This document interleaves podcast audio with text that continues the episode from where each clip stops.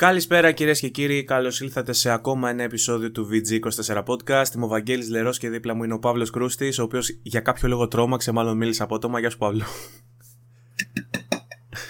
Καλησπέρα. Ε, ναι, φυσικά και τρόμαξα γιατί μέχρι πριν λίγος σ' άκουγα και μίλαγες σχεδόν υποτονικά και ξαφνικά άκουγα Καλησπέρα, τι γίνεται. Δεν μπορώ να σου πω τώρα. Ε, μπορεί να τράβηξα και δύο γραμμές, μπορεί και όχι. και να μπορεί. ε, όχι, εντάξει, όλα καλά. Ε, ε, υπάρχει μια κούραση, αλλά όχι η κούραση η παραγωγική που λέμε συνήθως. Συνήθως λένε τα ανάποδο, ξέρεις. Και καλά ότι είναι κούραση, αλλά είναι ε, το άγχος το παραγωγικό και η κούραση επειδή κάνουμε δουλειές και όχι, καμία σχέση. Απλά κάναμε τριήμερο και φαίνεται και αυτό γιατί προφανώς όπως καταλαβαίνετε εσείς που ακούτε ή βλέπετε αυτή τη στιγμή βγήκε αργότερα το podcast.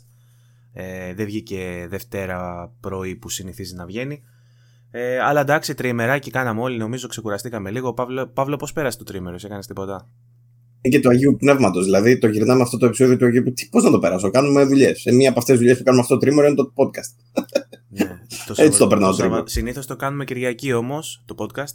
Ε, και... Εντάξει, μην, μην, μην ε, παραπονιέμαι κι εγώ. Όντως, χθες έκανα τη βολτούλα μου, πήγα, έριξα μια τρελή μάσα. Μας πέρασε, μας πέρασε εντωμεταξύ Περίμενε. Μας πέρασε ένα notification τέλος πάντων από το, από το Discord. Κάποιος έγραψε στο Discord. στο server. Και περνάει. Και μου πέρασε γιατί για κάποιο λόγο δεν έχω κάνει mute. Φαντάσου. Μιλάμε επαγγελματισμό σε άλλα επίπεδα. Ε, Τέλος πάντων. Τι λέγαμε; Για τα Σαββατοκύριακα λέγαμε. Να μην κλεγόμαστε κιόλας βέβαια γιατί έχουμε πει ότι το κάνουμε και το γουστάρουμε. Δεν είναι ότι ε, υποφέρουμε κιόλας. Ε, Τι στιγμή υποφέρουμε λίγο και οι δύο, αλλά όλα καλά. Εντάξει. Ε, πολλοί θα, θα ρωτάγανε αν ακόμα ασχολούμαστε με το Last of Us αν τελειώσαμε και το έχουμε αφήσει πίσω μας ε, αυτή την ιστορία αν την έχουμε αφήσει πίσω μας ε, Κινήσουμε με το Last of Us ε, ναι γιατί όχι Ωραία Καταρχάς, ε... καταρχάς να πούμε ότι Τώρα, αυτή τη στιγμή που μιλάμε, μπορούμε να μιλήσουμε στα πλαίσια του preview. Ε, ακόμα. Ε, δεν μπορούμε να μιλήσουμε mm. τελείως ελεύθερα. Μπορούμε να πούμε κάτι παραπάνω. Ε; Μπορούμε να πούμε κάτι παραπάνω σε ναι, θα, με... θα προ... προσθέσουμε το ότι ο φίλος Dragman ε, έχει δώσει κάποιες συνεντεύξεις και μία από αυτές ανέφερε για τα leaks του TLOU. Προφανώς δεν δίνουμε τίποτα. Η μόνη πληροφορία που έχουμε να δώσουμε έχει να κάνει σχετικά με τα leaks, όχι τα ίδια τα leaks, με το τι είναι αυτά τα leaks. Και ο ίδιος ο Ντράκμαν ανέφερε ότι το τέλος του παιχνιδιού δεν έχει δημοσιευτεί. Δεν υπάρχει πουθενά. Αυτό το ανέφερε σε μια συνέντευξη που έδωσε στον, ε, σε έναν Wilson. Ε, και ο ίδιος ο Ντράκμαν, ρε παιδί μου, από ό,τι καταλαβαίνω, εντάξει, εκτός του ότι έχει εκνευριστεί με όλα αυτά τα που έχουν γίνει, ε, λέει ότι ε, υπάρχουν πολλές ανακρίβειες ε, στις φήμες που έχουν σκάσει θέλουμε λέει να σας διορθώσουμε ξέρω εγώ, ποιο τι ισχύει και τι δεν ισχύει. Προφανώς γιατί δεν θέλουν να το σπολιαριάσουν. Αλλά μπορούμε να πούμε λέει με σιγουριά ότι το τέλος δεν υπάρχει εκεί έξω. Οπότε για όσους φοβούνται που έχουν διαβάσει τα leaks κτλ., να ξέρουν ότι το τέλος δεν είναι αυτό που λένε τα leaks. Τουλάχιστον το τέλος ε... τώρα για κάποια άλλα πράγματα. Ναι. Αυτό. Και για τα υπόλοιπα απλά δεν επιβεβαιώνουμε ή δεν ε, διαψεύδουμε γιατί να μην πούμε τελικά τι ισχύει και τι όχι. Ε, εκεί και πέρα έχουμε διάφορα άλλα νέα. Και συγκεκριμένα για το Last of Us, κολλήσω το, την τηλεοπτική σειρά που λένε ότι θα σκηνοθετήσει ο σκηνοθέτης του Chernobyl, Johan, Johan Renk. Ε, μην μπερδεύεστε με τον, ε, Mazin, με τον Greg Mazin που ήταν ο, στην ουσία ο showrunner του Chernobyl. Άλλος ο showrunner, άλλος ο director. Ε, θα συνεργαστούν για μία ακόμα φορά για να φτιάξουν την τηλεοπτική σειρά The Last of Us στο HBO που αναμένεται ε, ότι λέει ότι είναι χαρούμενος τέλος πάντων που θα συνεργαστούν ξανά. Το Chernobyl δεν ξέρω αν το έχουν παρακολουθήσει τα παιδιά. Ε, είναι, ήταν όπως έχει πει και ο Βαγγέλης παλιότερα είναι η καλύτερη λογικά σειρά του 2019 Ποιος δεν την έχει δει να τη δει όπως και δίποτε Δυστυχώς δεν είναι ακόμα στο Vodafone TV που έχει το HBO αλλά μπορείτε να τη βρείτε είμαι σίγουρος δεν θυμάμαι αν είναι μέσα στις, ε, στην ίδια χρονιά και το When They See Us που σου έχω πει με, τα, με εκείνη την αληθινή ιστορία. Ήταν 18 εκείνο. Ναι, και δεν το έχω δει ακόμα. Δεν ξέρω αν είναι 18. Ε, τη είδα πολύ κοντά τη μία με την άλλη. Δεν θυμάμαι ποτέ. Είναι πάντως ε, αυτές οι δύο παίζανε μπάλα για τις καλύτερε. Ακόμα και τώρα βασικά είναι από τις καλύτερες σειρές που έχω δει. Το When They See Us και το Chernobyl. Τα τελευταία χρόνια είναι οι καλύτερες σειρές που έχω δει. Ε, πρέπει, πρέπει το When They See Us πρέπει να το δω. Είναι αλήθεια αυτό. Είναι και επίκαιρο τώρα με αυτό που έχει γίνει με τον, με τον Floyd στην Αμερική, με τον Black Lives Matter και τα λοιπά. Ε, έχει ανέβει full. Έχει ανέβει full. Το λέω. ε, τώρα για το The Last of Us η αλήθεια είναι ότι την προηγούμενη φορά στο προηγούμενο επεισόδιο δεν ε, μας, ε, μας χαντάκωσε λίγο το embargo γιατί η ημερομηνία για το preview ήταν μια μέρα μετά οπότε δεν μπορούσαμε να συζητήσουμε. Ε, Παρ' όλα αυτά μπορούμε να τα συζητήσουμε τώρα.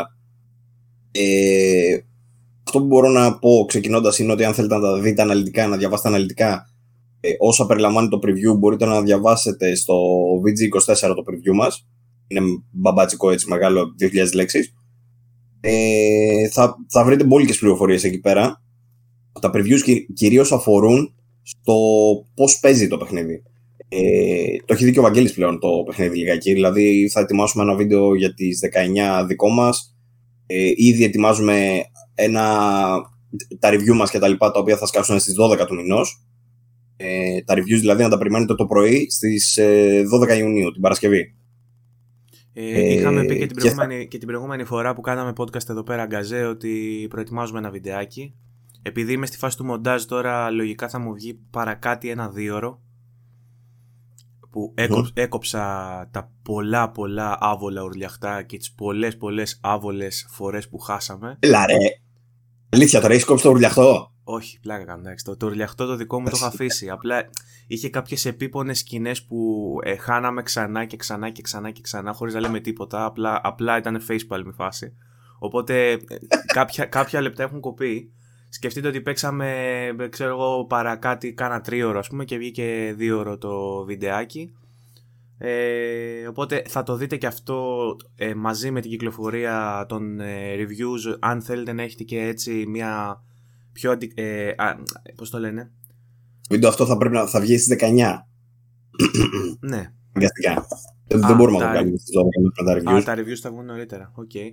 Δεν μπορούμε να βγάλουμε λοιπόν. Ε, και οι φωτογραφίες είπες ότι θα είναι από αυτές που έχει δώσει η Sony. Έτσι. Ούτε, φωτογραφίες, όλες, ναι. ούτε φωτογραφίες μπορούμε να βάλουμε δικές μας. Από τις 19 και μετά. Μόνο που μπορούμε να κάνουμε, δεν ξέρω αν θα προλάβουμε να βγάλουμε βίντεο review. Το οποίο όμως θα είναι και πάλι με πλάνα που μας έχει στείλει η Sony. Δεν ξέρω αν θα το προλάβουμε βέβαια για βίντεο review, αλλά review θα το προλάβουμε. Okay. Ε, που είναι τα μόνα πλάνα που μας επιτρέπει να δημοσιεύσουμε ως βίντεο τέλος πάντων στις 12 ε, του μηνός. Αλλά κατά τα άλλα για οτιδήποτε άλλο θα πρέπει να το βγάλουμε από τις 19 στις 12 το βραδυ Ξαναλέω βέβαια ότι εγώ περιμένω να σπάσει το street date. Δεν περιμένω ο κόσμος δηλαδή να το έχει το παιχνίδι στις 19. Τα λογικά ναι, πάντα κάθε φορά έτσι. 16-17 του μήνα πιστεύω θα αρχίσουν να το μοιράζουν τα σκουρτζομάγαζα. Γιατί πολύ μέσα σε όλα η Sony προσπαθεί, το είδαμε και από τα reviews αυτό πως έκανε το distribution, ότι έχει, ε, έχει ρε παιδί μου, έχει μεριμνήσει να το δώσει στην ώρα του το παιχνίδι κτλ. Που σημαίνει τι, ότι για να το βγάλει στην ώρα του ή να δώσει τα reviews στην ώρα τους πρέπει να τα έχουν αρκετά νωρίτερα αυτοί που πρέπει να τα έχουν. Και από εκεί και πέρα έγκυται στην ηθική του. Στην ηθική και στη διοντολογία ας πούμε, του μαγαζάτορα για το αν θα το βγάλει νωρίτερα για να το δώσει ή αν θα το κρατήσει που μεταξύ μας τώρα σαν gamers μακάρι να το βγάλει για να το παίξετε νωρίτερα αλλά από εκεί και πέρα μπορούν να γίνουν και χιλιάδιο να δημιουργηθούν προβλήματα ρε παιδί μου μετά και για τον μαγαζάτορα και για την αγορά τη συγκεκριμένη, ας πούμε, της Ελλάδας. Συνήθως αυτά τα leaks γίνονται σε χώρες στο ανατολικές. Δηλαδή βλέπουμε Ινδίες, βλέπουμε τέτοια ότι λικάρουν πρώτα τα παιχνίδια. Ε, Ελλάδα, τέτοια πράγματα. ε, ε πάντως το... αυτό που θέλω να πω για τα previews είναι το κομμάτι ας πούμε, που παίξαμε και θα σας δείξουμε και εμείς 19 έχει να κάνει με το όπως θα σας το ξανααναφέρουμε σε εκείνο το βίντεο έχει να κάνει με ένα ενδιάμεσο κομμάτι που είναι περίπου στη μέση του παιχνιδιού ε, το οποίο δεν έχει ε, spoilers για το story, είναι περισσότερο να δείτε πώς παίζει το παιχνίδι. Έχει περισσότερο, ας πούμε, τα mechanics του gameplay. Δεν έχει σχεδόν καθόλου story. Mm. Λέγαμε και σε εκείνο το βίντεο, το ξαναλέμε και τώρα. Στην ουσία αυτά που θα, θέλω να περιγράψω και εγώ τώρα βασίζονται πάνω σε αυτά που παίξαμε μαζί. Δηλαδή και το preview που γράψαμε εμείς πάνω σε αυτό το κομμάτι έχει να κάνει. Οπότε ε, θα ήθελα και τη δική σου γνώμη τώρα πάνω σε αυτό. Ε, μπορούμε δηλαδή να το κάνουμε πλέον από τη στιγμή που το έχουμε δει και οι δύο. Βέβαια, εγώ έχω τερματίσει το παιχνίδι, οπότε έχω την άλλη τη σφαιρική την εικόνα.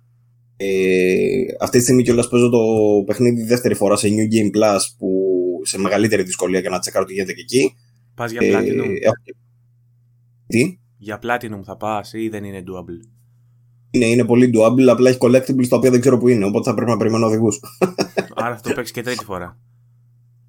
Ε, ναι, εντάξει. Το, το, ε, αν, ναι, σε, αν σε ρωτήσω αν παίζεται άνετα και τρίτη φορά είναι κάτι που μπορείς να απαντήσεις ή δεσμεύεσαι από το embargo. Όχι, δεν δεσμεύω από το embargo, αλλά το κατάλαβες από το ε, Μπορείς να καταλάβεις βέβαια πόσο ε, ε, frustrated είμαστε από το γεγονός ότι πρέπει να, να τηρούμε το embargo τόσο ευλαβικά και τόσο αυστηρά, ενώ γίνονται έσχοι. Έσχοι, έσχοι, πραγματικά. Γίνονται έσχοι εκεί έξω. Διάβασα και πολλά previews που πραγματικά λέγανε όχι την άποψή τους, την άποψή τους και για σύνολο, ρε παιδί μου. Δηλαδή, έβλεπα threads που, από τι να στο Ριζέτερα, ξέρω εγώ, που λέγανε οι τύποι ότι βλέπουμε ότι όλα τα previews, ξέρω εγώ, είναι ενθουσιώδη. Είναι full περισσότερο από όσο ήταν και στο God of War. Και μια ειδισούλα ότι οι προπαραγγελίες στο. Αυτό ήταν περισσότερες από το God of War. Βραζιλία βέβαια, το οποίο είναι πολύ συγκεκριμένη περιοχή. Το, anyway, αυτό, αυτό το σκεφτόμουν, το σκεφτόμουν ε, με άλλη σκοπιά. Γιατί; Ε, λέμε και καλά ότι επειδή μπορεί να επηρεαστεί ας πούμε η αγορά από τα leaks ή από τις γνώμες που κυκλοφορούν στο ίντερνετ και να μην τα πάει καλύτερα ένα παιχνίδι. Είναι κάτι που δεν σκεφτόμαστε άλλο όμως, ότι η αγορά αυτή η ever changing και η ever growing που λένε ότι μεγαλώνει δηλαδή διαρκώς, το ότι μεγαλώνει διαρκώς σημαίνει και αυτό κάτι, ότι δηλαδή δεν μιλάμε για την ίδια αγορά που μιλούσαμε πριν από 10 χρόνια.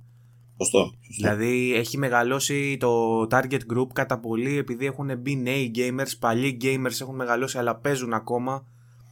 Ε, οπότε ε, μπορεί να είναι τα νούμερα παραπάνω, όμως δεν είναι και άμεσα συγκρίσιμα. Δηλαδή το να το συγκρίνεις με ένα AAA παιχνίδι, ένα αποκλειστικό που θα κυκλοφορούσε στο PlayStation 3 το 2009, ε, ενδέχεται να έκανε, άσχετα με το πόσο καλό ήταν ή πόσο θετικό feedback μπορεί να έπαιρνε ή το τι φήμες κυκλοφορούσαν για αυτό, είχε ένα πολύ μικρότερο κοινό να στοχεύει. Ε, το Last of Us νομίζω ότι έχει την ε, τύχη να βρίσκεται σε μια αγορά που όχι μόνο είναι πολύ μεγαλύτερη από τα παιχνίδια που συγκρίνουμε τώρα, αλλά ε, είναι και ένα κοινό πολύ πιο όριμο και πολύ, και, και πολύ πιο diverse από ό,τι ήταν παλιότερα. Δηλαδή ε, ε, έχει οργανωθεί λίγο και η κοινότητα, ε, η diverse κοινότητα ας πούμε και μπορεί να, αυτά που κάποιους παίχτες τους ξενερώνουν με αυτά που έχουν κυκλοφορήσει, τις φήμες που έχουν κυκλοφορήσει σε σχέση με τα εξωαγωνιστικά εντός εισαγωγικών που λένε, με τα έξω game, ε, τους έξω game λόγους που το ρίχνουν ας πούμε αυτές τις κριτικές υπάρχει υπάρχουν και συγκεκριμένες ομάδες που μπορεί να το στηρίζουν επ' αυτού δεν ξέρω αν με, ε, με πιάνεις. Προφανώς με πιάνεις, απλά δεν θες να το, να το αγγίξουμε το θέμα. Έχει. Η Ellie είναι γκέι. Αυτό ξέρουμε. Το ξέραμε το προηγούμενο. Δεν είναι γκέι, είναι λεσβία. Ξέραμε το προηγούμενο παιχνίδι. Όχι, θεωρώ ότι μπορούμε να το πιάσουμε, ρε παιδί μου. Δεν είναι ένα θέμα. Αλλά ε, θα το πιάσω χα, χαλαρά και μόνο. Ε, Πώς να το πω; Από την εικόνα που έχουμε από την Naughty Dog ούτως ή άλλως με, με τα ω τώρα παιχνίδια της. Από την εικόνα που έχουμε από τους εναριογράφου δηλαδή και όλα αυτά, αυτό θέλω να πω. Από, από την ποιότητά τους και από το γεγονός ότι ούτως ή άλλως ξέραμε ότι η Έλλη είναι γκέι μπορεί να κλείσει το θέμα εδώ. Δηλαδή, πώς είναι δυνατόν να πιστεύει κάποιος ότι θα βγει ένα Last of Us Part 2, ξαναλέω, το παιχνίδι που βγάλαμε καλύτερο παιχνίδι της δεκαετίας. Το συνειδητοποιήσουμε λίγα και το μέγεθος. Το sequel του από τους ίδιους ανθρώπους, ενώ ποιοτικά τέλος πάντων δεν περιμένει κανείς να έχει πέσει ποιότητα, δεν υπάρχουν συνθήκες για να αλλάξει αυτό. Θα περιμένεις να δεις ότι το έχουν ξεφτυλίσει, ας πούμε, για κάποιο λόγο. Το ξέρεις, ξέρεις πόσοι άνθρωποι μου έχουν στείλει στο inbox, φίλοι της εκπομπής. Και είναι και ένα γεγονός που το θίγω και με. Ε, για δύο διαφορετικούς λόγους. Χαίρομαι που επικοινωνούν μαζί μας ε, παιδιά. Ε, δηλαδή, σε σχέση με όταν ξεκινήσαμε, πλέον έχω αρχίσει και έχω επικοινωνία με πολλά παιδιά που μας ακούνε και χαίρομαι γιατί λέμε στείλτε μας να μιλήσουμε κτλ. Και, και όντως στέλνουν. Αλλά μου έχουν στείλει πάνω από 3-4 άτομα επ' αυτού το 3-4 άτομα δεν ακούγεται καν φοβερό νούμερο. Απλά λέω είναι άτομα που τα, με τα οποία δεν είχα καμία επικοινωνία, ρε παιδί μου, και μου στείλανε από αυτό. Μας ακούνε, ξέρω εγώ, στην εκπομπή και μου στέλνουν και μου λένε Έλα, πες πες το, έλα, να το πούμε μεταξύ μας. Έλα, πες μου. Ε, είναι τόσο χάλιο όσο λένε, αξίζει. Και με σπάσει, παιδιά, εγώ έχω εμπάργκο, δεν μπορώ να μιλήσω, αλλά ίσως να λένε και μαλακίες. Ξέρεις. Ε, ναι, αλλά ρε φίλε, φαντάσου, ε, φαντάσου τι εντύπωση έχει δημιουργήσει όλο αυτό που γίνεται ώστε παιδιά που με το ένα σαπίσανε και το γουστάρανε όσο τίποτα και το αγαπήσανε τόσο πολύ, ακόμα και αυτοί να έχουν αμφιβολίες. Που θα έπρεπε, ε, ρε παιδί μου, ένας άνθρωπος που έχει καταλάβει τι εστί Naughty Dog και τι εστί αλληλά στο Βάσκ και τα λοιπά, θεωρώ ότι θα έπρεπε να έχει ψηλοτυφλή εμπιστοσύνη σε αυτή την εταιρεία. Εμένα δεν το είχα πάντα αυτό, αλλά τελε, τα τελευταία χρόνια με τους τελευταίους τίτλους μου έχει δημιουργηθεί μέσα με αυτό. αυτό. Έχω σχεδόν, έχω σχεδόν τυφλή εμπιστοσύνη. Αυτό ρε παιδί μου, αν έχουμε μία-δύο εταιρείες στο χώρο που μπορείς όντως να τους εμπιστευτείς τυφλά, εννοείται ότι η Naughty Dog είναι μέσα σε αυτές. Δηλαδή, αν χάσουμε και τα δεδομένα, δεν έχει φύγει ξέρω, ο πρόεδρος, δεν έχει φύγει ο Ντράκμαν, δεν έχουν φύγει οι, οι καλλιτέχνες, όλοι οι υπόλοιποι artists τέλος πάντων που έχουν εκεί πέρα. Είναι η ίδια ομάδα που έχει φτιάξει τα αμέσως προηγούμενα. Δηλαδή το προηγούμενο Last of Us, το Uncharted το 4. Είναι δυνατόν παιχνίδια, μιλάμε τώρα για 9 plus. Συζητάμε τώρα αν θα μας έχουν ενερώσει με τις ατζέντες του Druckmann. Λες και ο Druckmann έχει πάει και έχει γράψει σενάριο. Λοιπόν, η Ellie είναι γκέι. Τέλος. Είναι αυτό; Είναι σαν εκείνο το σποτάκι στο, στο Vice με το πώς γράφει τα, τα άρθρα ρε, που έχει ο άλλος τον dildo και το πετάει στον πίνακα και βεντουζώνει πάνω. λοιπόν, το επόμενο είναι στο Vice. Κλείνει τα μάτια, φλοπ, πετάει το λεσβία. Μετά, ξέρω εγώ τι άλλο, δεν λέω γιατί είναι spoiler. Βαδίζουμε σε spoiler μόνο Ναι, ναι, ναι. Ναι. Τσίκε, ας πούμε, τρώνε μαριχουάνα στη Βραζιλία. Στα... Μπράβο, ναι. ναι. Το Last of Us Part 2, το, αυτό που μπορούμε να πούμε, ρε παιδί μου, είναι ότι είναι. Δεν μπορούμε να πούμε βασικά τίποτα. αλλά έχετε εμπιστοσύνη αυτό. Δηλαδή, εντάξει, μιλάμε για το Last of Us Part 2. Κουράζει αυτό το πράγμα όμως, πραγματικά κουράζει. Γιατί είναι τεράστιος σώμα. Που... Ε, ε, να, να πω λίγο και αυτό, ότι από τη στιγμή που τα previews βγαίνουν ενθουσιώδη και τα λοιπά, που βασίζονται μεν σε αυτό το κομμάτι, αλλά πρόκειται για ανθρώπους, αυτοί που τα γράψανε, εμείς δηλαδή, έχουμε παίξει ολόκληρο το παιχνίδι. Γράφουμε αυτά με, με, με ενθουσιασμό. Οπότε μπορείτε να βγάλετε κάποιο νόημα, έτσι δεν είναι; Ναι. Αυτό θέλω να πω. Δηλαδή, αν είχαμε ξενερώσει τόσο πολύ με το σενάριο ή κάποιοι τέλος πάντων είχαν ξενερώσει τόσο πολύ, ε, θα φαίνονταν και από τα previews. Θα φαινόταν και από τη μούρη μα όταν βγαίνουμε να μιλήσουμε γι' αυτό. Πολύ σωστό. Πολύ σωστό και αυτό. Πολύ αλήθεια. Ε, Τέλος πάντων, μπορούμε να συζητήσουμε λιγάκι όμως τώρα για το κομμάτι του παιχνιδιού που έχουμε δει ήδη, τα οποία δεν τα έχουμε. Ε, για μας ήταν λίγο τώρα σαν ε, μέρα της μαρμότας. Δηλαδή θα πρέπει να ξαναπούμε, να ξανακάνουμε τα ίδια που κάναμε και στο βίντεο. Ναι. Αλλά σκέψω ότι το βίντεο δεν έχει βγει ακόμα. Επειδή, οπότε το βίντεο, επειδή το βίντεο το μοντάρω τώρα, ε, θέλω να ξέρεις ότι δεν είναι τόσο, ε, τόσο πλούσιο ε, ναι. νοηματικά, νοηματικά και ε, αφηγηματικά. Είναι περισσότερο, αν θέλετε να δείτε ε, ε, τις πρώτες αντιδράσεις κάποιου ανθρώπου όταν θα παίξει Last of Us, βλέπετε αυτό. Δεν μπορώ να πω ότι είναι μια κατασταλαγμένη άποψη όμως, ξέρεις. Γιατί ε, στο σύνολό του, αν απομονώσεις κομμάτια του βίντεο που παίζουμε, ε, μπορούμε να ε, κάνουμε, βγάζουμε συμπεράσματα και λέμε ωραία πράγματα. Αλλά επειδή είναι, ε, αυτό εκτείνεται σε δύο ώρες, αν πάρεις τυχαίες εντελώς στιγμές, το πιο πιθανό είναι να δείτε εμένα να είμαι έτσι. Τον, τον Παύλο από πίσω να τρίβει τα μουσια του και να είναι σε φάση τώρα του μαλάκα θα του πεταχτούν, θα δείτε θα πάθει ο μαλάκας. Δηλαδή έχει τέτοιες ωραίες στιγμές, αλλά δεν, δεν είναι ότι κάτσαμε και κάναμε μία ανάλυση έτσι. Ε, Κατάλαβες, συμπυκνωμένη να, να βγάζει νόημα με τη μία κτλ. Οπότε νομίζω ότι έχει άλλο ενδιαφέρον να το κάνουμε τώρα πιο, πιο στρωτά. Ωραία. Θα, για να το για να το ξεκινήσουμε λίγα και αυτό, ε, καταρχήν είπαμε, το μόνο που θα μπορούμε να πούμε είναι για gameplay κυρίως. Από story δεν είδαμε τίποτα. Ξέρουμε μόνο ότι η Έλλη έφυγε από ένα μέρος mm-hmm. να πάει να βρει μια κοπέλα που τη λένε Νόρα σε ένα νοσοκομείο. Αυτό. Δεν ξέραμε τίποτα άλλο. Mm-hmm. Ε, και τη ρωτάει στο τέλος, τέλος πάντων, με θυμάσαι ρε πούστη; αυτό ήταν το. Μέχρι εκεί μπορούμε concept. να δείξουμε. Μέχρι εκεί. Οπότε θέλω να μου πεις τώρα, εσύ που το έχεις παίξει αυτό έτσι όπως το έχεις στο μυαλό σου και έτσι όπως το βλέπεις και στο μοντάζ που φτιάχνεις, το βίντεο που φτιάχνεις, ε, πώς ποια ήταν η εμπειρία σου από το gameplay; Θα σου πω. Ε, καταρχάς, αν δει κάποιος το βίντεο, το πρώτο πράγμα που καταλαβαίνει είναι το πόσο πολύ μοιάζει με το πρώτο. Και αυτό το λέω με την καλή έννοια. Μοιάζει πάρα πολύ με το πρώτο, ε, σαν να είναι μια εξελιγμένη ε, έκδοση του προηγούμενου. Έχει πάρει δηλαδή κάθε μηχανισμό που υπήρχε στο πρώτο Last of Us, τον έχει εξελίξει λίγο και τον έχει φέρει λίγο στα μέτρα της Ellie. Γιατί αυτό που αλλάζει κυρίως στον, στον τρόπο που, στην αίσθηση που έχει το παιχνίδι, είναι το γεγονός ότι χειριζόμαστε την Ellie ε, που είναι κατά τη πιο agile, πιο ευκίνητη, πιο γρήγορη, πιο, ε, πιο τσίτα ρε παιδί μου από τον ε, Joel. Ο Τζόελ ήταν πιο bulky τύπος, πιο αργός, πιο στιβαρός, πιο δυνατός. Η Έλλη από την άλλη είναι πιο stealthy, πιο ευκίνητη. Ε, παίζει πολύ μεγάλο ρόλο στο παιχνίδι και αυτό βγαίνει και στο game design του ε, που αν παρατηρήσεις τον κόσμο είναι σαν να έχει ένα, ε, ε, ενώ θυμίζει τον κόσμο του πρώτου είναι σαν να έχει γίνει ένας μικρός ανασχεδιασμός για να, για να βγαίνουν αυτά τα mechanics στο level design ε, δηλαδή στο πρώτο δεν νομίζω να υπήρχαν στα κτίρια πούμε, μέσα μικρές τρύπες, τα χαλάσματα κτλ. Αυτά μπήκανε τώρα γιατί η Έλλη έχει την ικανότητα αν είσαι δίπλα σε μια σχισμή στο ντουβάρι που έχει γκρεμιστεί ας πούμε να πατάς το χ και να περνάει από μέσα ξέρω εγώ να σέρνεται από μέσα Ξέρεις τι ένιωσα εγώ με αυτό, με το συγκεκριμένο mechanic. Ένιωσα ότι σε όλα τα παιχνίδια ως τώρα, ρε παιδί μου, όποτε έβλεπα τέτοιες μικρές τρύπες, έλεγα εντάξει, ναι. απλά τις έβλεπα και ξέρω ότι δεν μπορώ να περάσω. Ενώ τώρα σε αυτό σκεφτόμουν, μήπως μπορώ να περάσω. Μου δημιουργούσε δηλαδή μια διαφορετική αίσθηση πάνω στο gameplay, περιέργειας και του μυστηρίου ότι μάλλον μπορώ να περάσω από εκεί πέρα τελικά.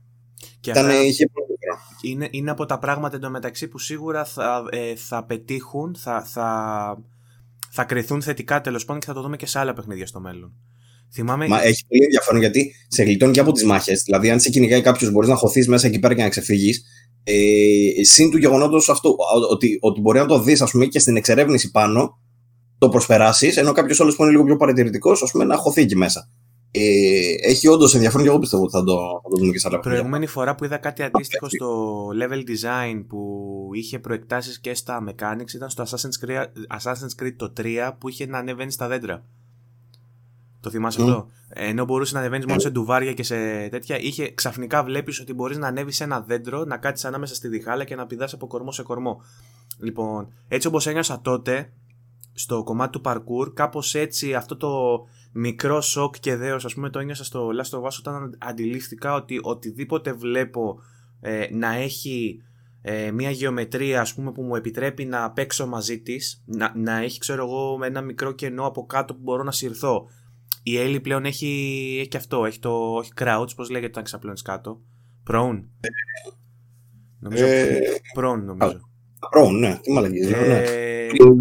Ε, ναι. Κρα, κρατάς τον ε, κύκλο κρατημένο και κάνει prone και σέρνεται στο πάτωμα οπότε αν δεις κάτι ας πούμε αυτοκίνητα, φορτηγά ε, μικρά, μικρά κενά σε κτίρια ξέρω εγώ μέσα στα χαλάσματα μπορείς να πατήσεις το, το prone κρατημένο το όμικρον και να συρθείς από κάτω μετά έχεις...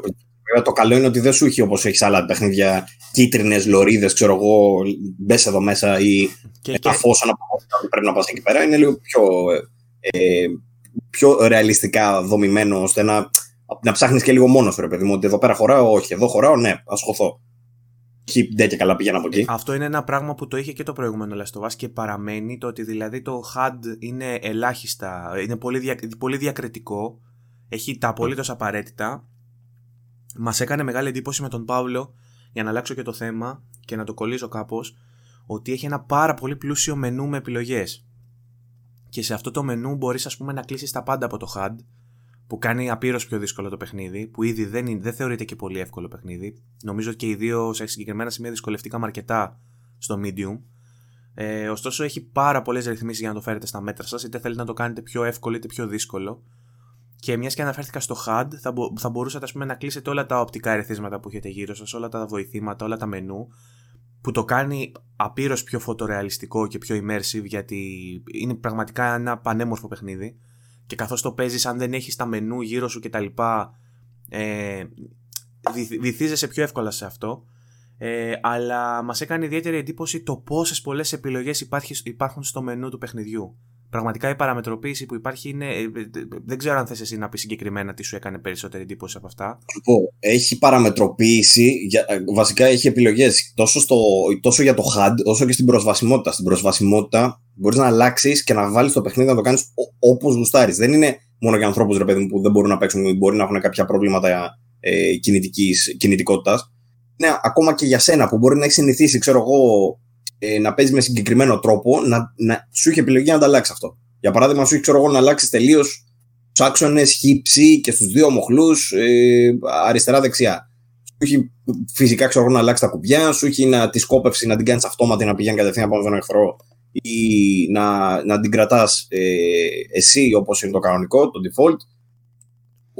δεν τα θυμάμαι τώρα, είναι άπειρα. Περισσότερα από αυτά εμπίπτουν τα περισσότερα από αυτά εμπίπτουν στο κομμάτι της προσβασιμότητας, δηλαδή στα βοηθήματα που έχει για τους ανθρώπους με ειδικές ανάγκες, αλλά ε, και το, να, και το να είσαι πολύ κακός στα παιχνίδια και αυτό χρειάζεται, χρειάζεται κάποια Βοήθεια. αποβοήθηση.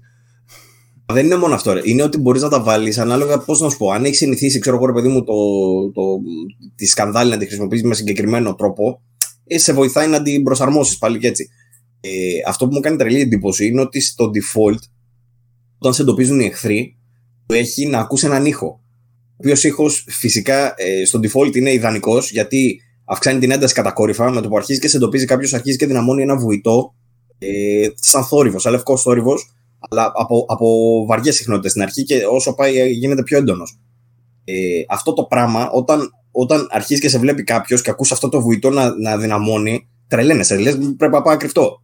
Που είναι πολύ αποδοτικό. Παρ' όλα αυτά, ε, για όσους δεν θέλουν να έχουν μόνο ήχο, ρε παιδί μου, για, το, ε, για την ένδειξη του αν σε βλέπει κάποιος ή όχι, υπάρχει και το κλασικό ότι η οπτική η ένδειξη μπορεί να σου δείξει και καλά ότι με, βλέπει ο τάδε από εκεί πέρα, ξέρω, τύπου Far Cry ή τύπου Assassin's Creed. Mm-hmm. Ε, μόνο και μόνο τέτοιες ευκολίες δηλαδή, τέτοιες αλλαγές που έχουν κάνει είναι πολύ, ε, πολύ χρήσιμο θεωρώ.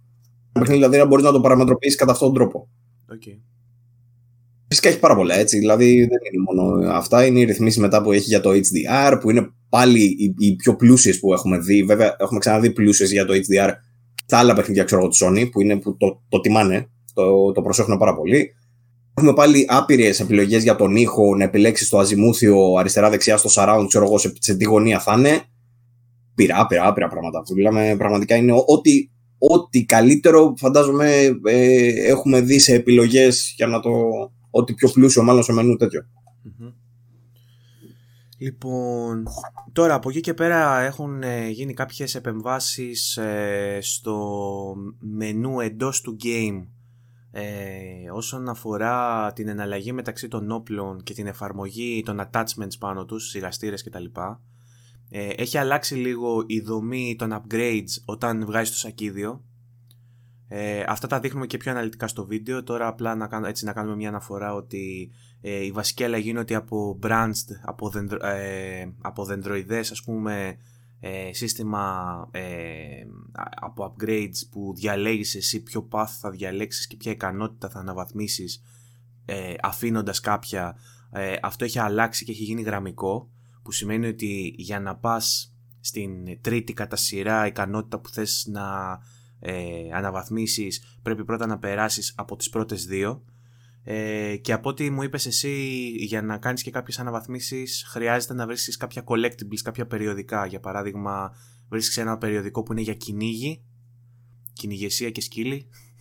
Ε, το, το διαβάζεις και μπορείς να φτιάξεις bow, ξέρω εγώ, μπορείς να φτιάξεις βέλος, ξέρω εγώ, ή βρίσκεις ένα κοσμοπόλ, όχι εντάξει πλάκα κάνω. ναι. Ε, έχει, έχει διάφορα τέλος πάντων ε, εγχειρίδια όπως θα λέει ε, τα οποία με το που τα συλλέγεις σαν collectibles έχει άπειρα collectibles εντωμεταξύ μεταξύ έτσι, άπειρα είδη collectibles. Ε, αλλά συγκεκριμένα όταν συλλέγεις αυτά τα εγχειρίδια ε, μπορείς να ανοίξεις κάποιο δρόμο ας πούμε τα skills. Κάθε, η, κάθε διαδρομή αυτή έχει νομίζω πέντε δυνατότητες. Ε, οπότε παίρνοντας ένα εγχειρίδιο μπορείς να ανοίξεις αυτές. Το θέμα είναι ότι σε αυτή τη φάση, μάλλον έτσι όπως το κάναν τώρα, ε, δεν μπορείς να επιλέξεις όποια ε, ικανότητα θες εσύ, γιατί πρέπει να τις ξεκλειδώσεις με τη σειρά. Δηλαδή, παίρνεις ένα εγχειρίδιο, το πρώτο πράγμα που πρέπει να ξεκλειδώσεις είναι η πρώτη ικανότητα, μετά η δεύτερη, μετά η τρίτη κτλ. Δεν μπορείς να πας δηλαδή κατευθείαν στην δεν είναι, δεν, είναι ε, bound, δεν είναι bound αυτό με κάθε collectible που θα βρεις. Δηλαδή, απλά έχεις ένα, οπότε πας στο αμέσως επόμενο. Δεν είναι ότι βρίσκεις σχετικό collectible με το ability που ξεκλειδώνεις. Από εκεί και πέρα μετά μαζεύεις τα χάπια, τα κλασικά χάπια που έχουμε δει και στο πρώτο το παιχνίδι. Όσο περισσότερα χάπια συμπληρώματα τα λέει, νομίζω κάπως έτσι δεν τα λέει. Ε, μαζεύεις τέλος πάντων από αυτά τα νομίζω, ναι. ναι. Ε, όσο περισσότερα τέτοια μαζεύεις, τόσο μπορείς να ξεκλειδώνεις από τις ικανότητες. Η μία κοστίζει ξέρω, 50, η άλλη κοστίζει 30. Plot twist. όλα αυτά που βλέπει η Έλλη είναι επειδή παίρνει χάπια. Μαζεύει χάπια από παντού και λιγμένα χάπια κιόλας. Αυτό που το πας. Οπότε ναι, δεν ξέρουμε τι φασούλα παίζει με τις ικανότητες της Έλλη. Ε, Παρ' όλα αυτά έχει πολλές από τις ικανότητες. Είναι λίγο θα έλεγα ενώ σου κόβει λίγο από την ελευθερία που είχε το προηγούμενο, που διάλεξες εσύ μόνος σου, πούμε, όποια επιλογή, όποια ικανότητα ήθελες. Εδώ σε ψηλοαναγκάζει να πας από συγκεκριμένο, παρόλο που πάλι έχει επιλογές, όπως είπαμε, τα πέντε διαφορετικά. Ε, ενώ σου κόβει λίγο από την ελευθερία αυτή, νομίζω ότι οι ικανότητες είναι πιο σωστά ε, δομημένες και πιο χρήσιμες, αν θέλετε. Είναι λίγο πιο χρήσιμες η αλήθεια είναι. Ειδικά με τη σειρά που παρουσιάζονται. Φαίνεται ότι έχει πέσει σκέψη τέλος πάντων πίσω από αυτό το πράγμα, ρε παιδί μου, ώστε στην αρχή του παιχνιδιού να σου χρειάζονται οι πάνω-πάνω. Μετά, όσο προχωράς, να κατεβαίνεις λίγο πιο κάτω στις πιο σύνθετες. δεν είναι άσχημο τέλος πάντων έτσι όπως το έχουν κάνει. Μπορεί κάποιο να κακοφανείς σε σχέση με το πρώτο, αλλά νομίζω ότι είναι και πιο χρήσιμο έτσι όπως το έχουν κάνει τώρα. Mm-hmm. Λοιπόν, τώρα επιστρέφοντας στο game design και το level design, είδα, βλέπουμε μια στροφή έτσι στο stealth πολύ πιο έντονη. Μου έκανε ιδιαίτερη, ιδιαίτερη εντύπωση το κομμάτι με τους, ε, με εκείνο τύπου bandits που έχω ξεχάσει ήδη πως λένε κάτι με λύκους είναι, κάτι με wolves. Ε, wolves Ωραία. Οι wolves τέλος πάντων, οι οποίοι σφυρίζουν μεταξύ τους και έχουν μια δική τους διάλεκτο. Περίμενε, περίμενε, αυτή είναι άλλη. Α, ναι. Ναι, δεν στο εξήγησα κι εγώ επίτηδες η αλήθεια είναι. Αλλά αν θες, μπορούμε να το συζητήσουμε. Βασικά, επειδή υπάρχει το review, μπορούμε να το συζητήσουμε. Okay. Αν κάποιος δεν θέλει να μάθει, ας προσπεράσει τα επόμενα 2-3 λεπτά, ρε παιδί μου. Όχι, ρε, ας μην το συζητήσουμε, εντάξει. Ε, ε, ας πούμε, Στα preview, το γράφουν. Α πούμε ότι υπάρχουν, υπάρχουν δύο ομάδες, μπορεί και παραπάνω. Δύο αναγνωρισμένες ομάδες ε, κακών. Τις δύο αυτές που έχουν. Ε, πώς στο, στο πρώτο είχαμε, ας πούμε, τους Firefly, mm. για παράδειγμα. Έχουμε κάποιες άλλες ομάδες. Ωραία. Η μία εξ αυτών. Η μία εξ αυτών ε, έχει, επειδή έχουν ρε παιδί μου έτσι εξειδίκευση στο κυνήγι, καταλαβαίνω εγώ, είναι predators ουσιαστικά φάση. Ε, έχουν εξειδικευθεί στην επικοινωνία χωρίς να μιλάνε, ώστε να μην καταλαβαίνει και ο διοκόμενος ότι τον κυνηγάνε και τι λένε μεταξύ τους και έχουν μια δική τους... Έχουν μια δική τους διάλεκτο που έχει να κάνει με σφυρίγματα. Τύπου ένα μακρόσυρτο σφύριγμα όταν τον εντοπίσουμε. Δύο κοφτά σφυρίγματα όταν τον χάσουμε τέτοια φάση. Αλλά ε, έχει μια ολόκληρη σχεδόν διάλεκτο την οποία με τον καιρό το παιχνίδι δεν ξέρω αν, αν στο εξηγεί γιατί έχω παίξει πολύ συγκεκριμένο κομμάτι. Δεν ξέρω αν σου κάνει και tutorial. Αν δεν σου κάνει όμως, που υποθέτω ότι αυτό γίνεται, είναι κάτι πολύ έξυπνο γιατί αν κάτσεις και τους παρατηρήσεις αρκετά και αναγνωρίσεις τα μοτίβα, μπορείς αυτά να τα χρησιμοποιήσεις ε, προς όφελός σου. Γιατί μπορείς να καταλάβεις ότι έχουν κάνει σήμα με το συγκεκριμένο σφύριγμα ότι έχει γίνει αυτό και να κάνεις εσύ κάτι άλλο για να τους βρεις ε, τους πετύχεις εξαπίνει τέλος πάντων. Αυτοί που με τα σφυρίγματα ονομάζονται scars. Mm-hmm. Έχουν και ένα άλλο όνομα τέλος πάντων, δεν, δεν χρειάζεται να το πω.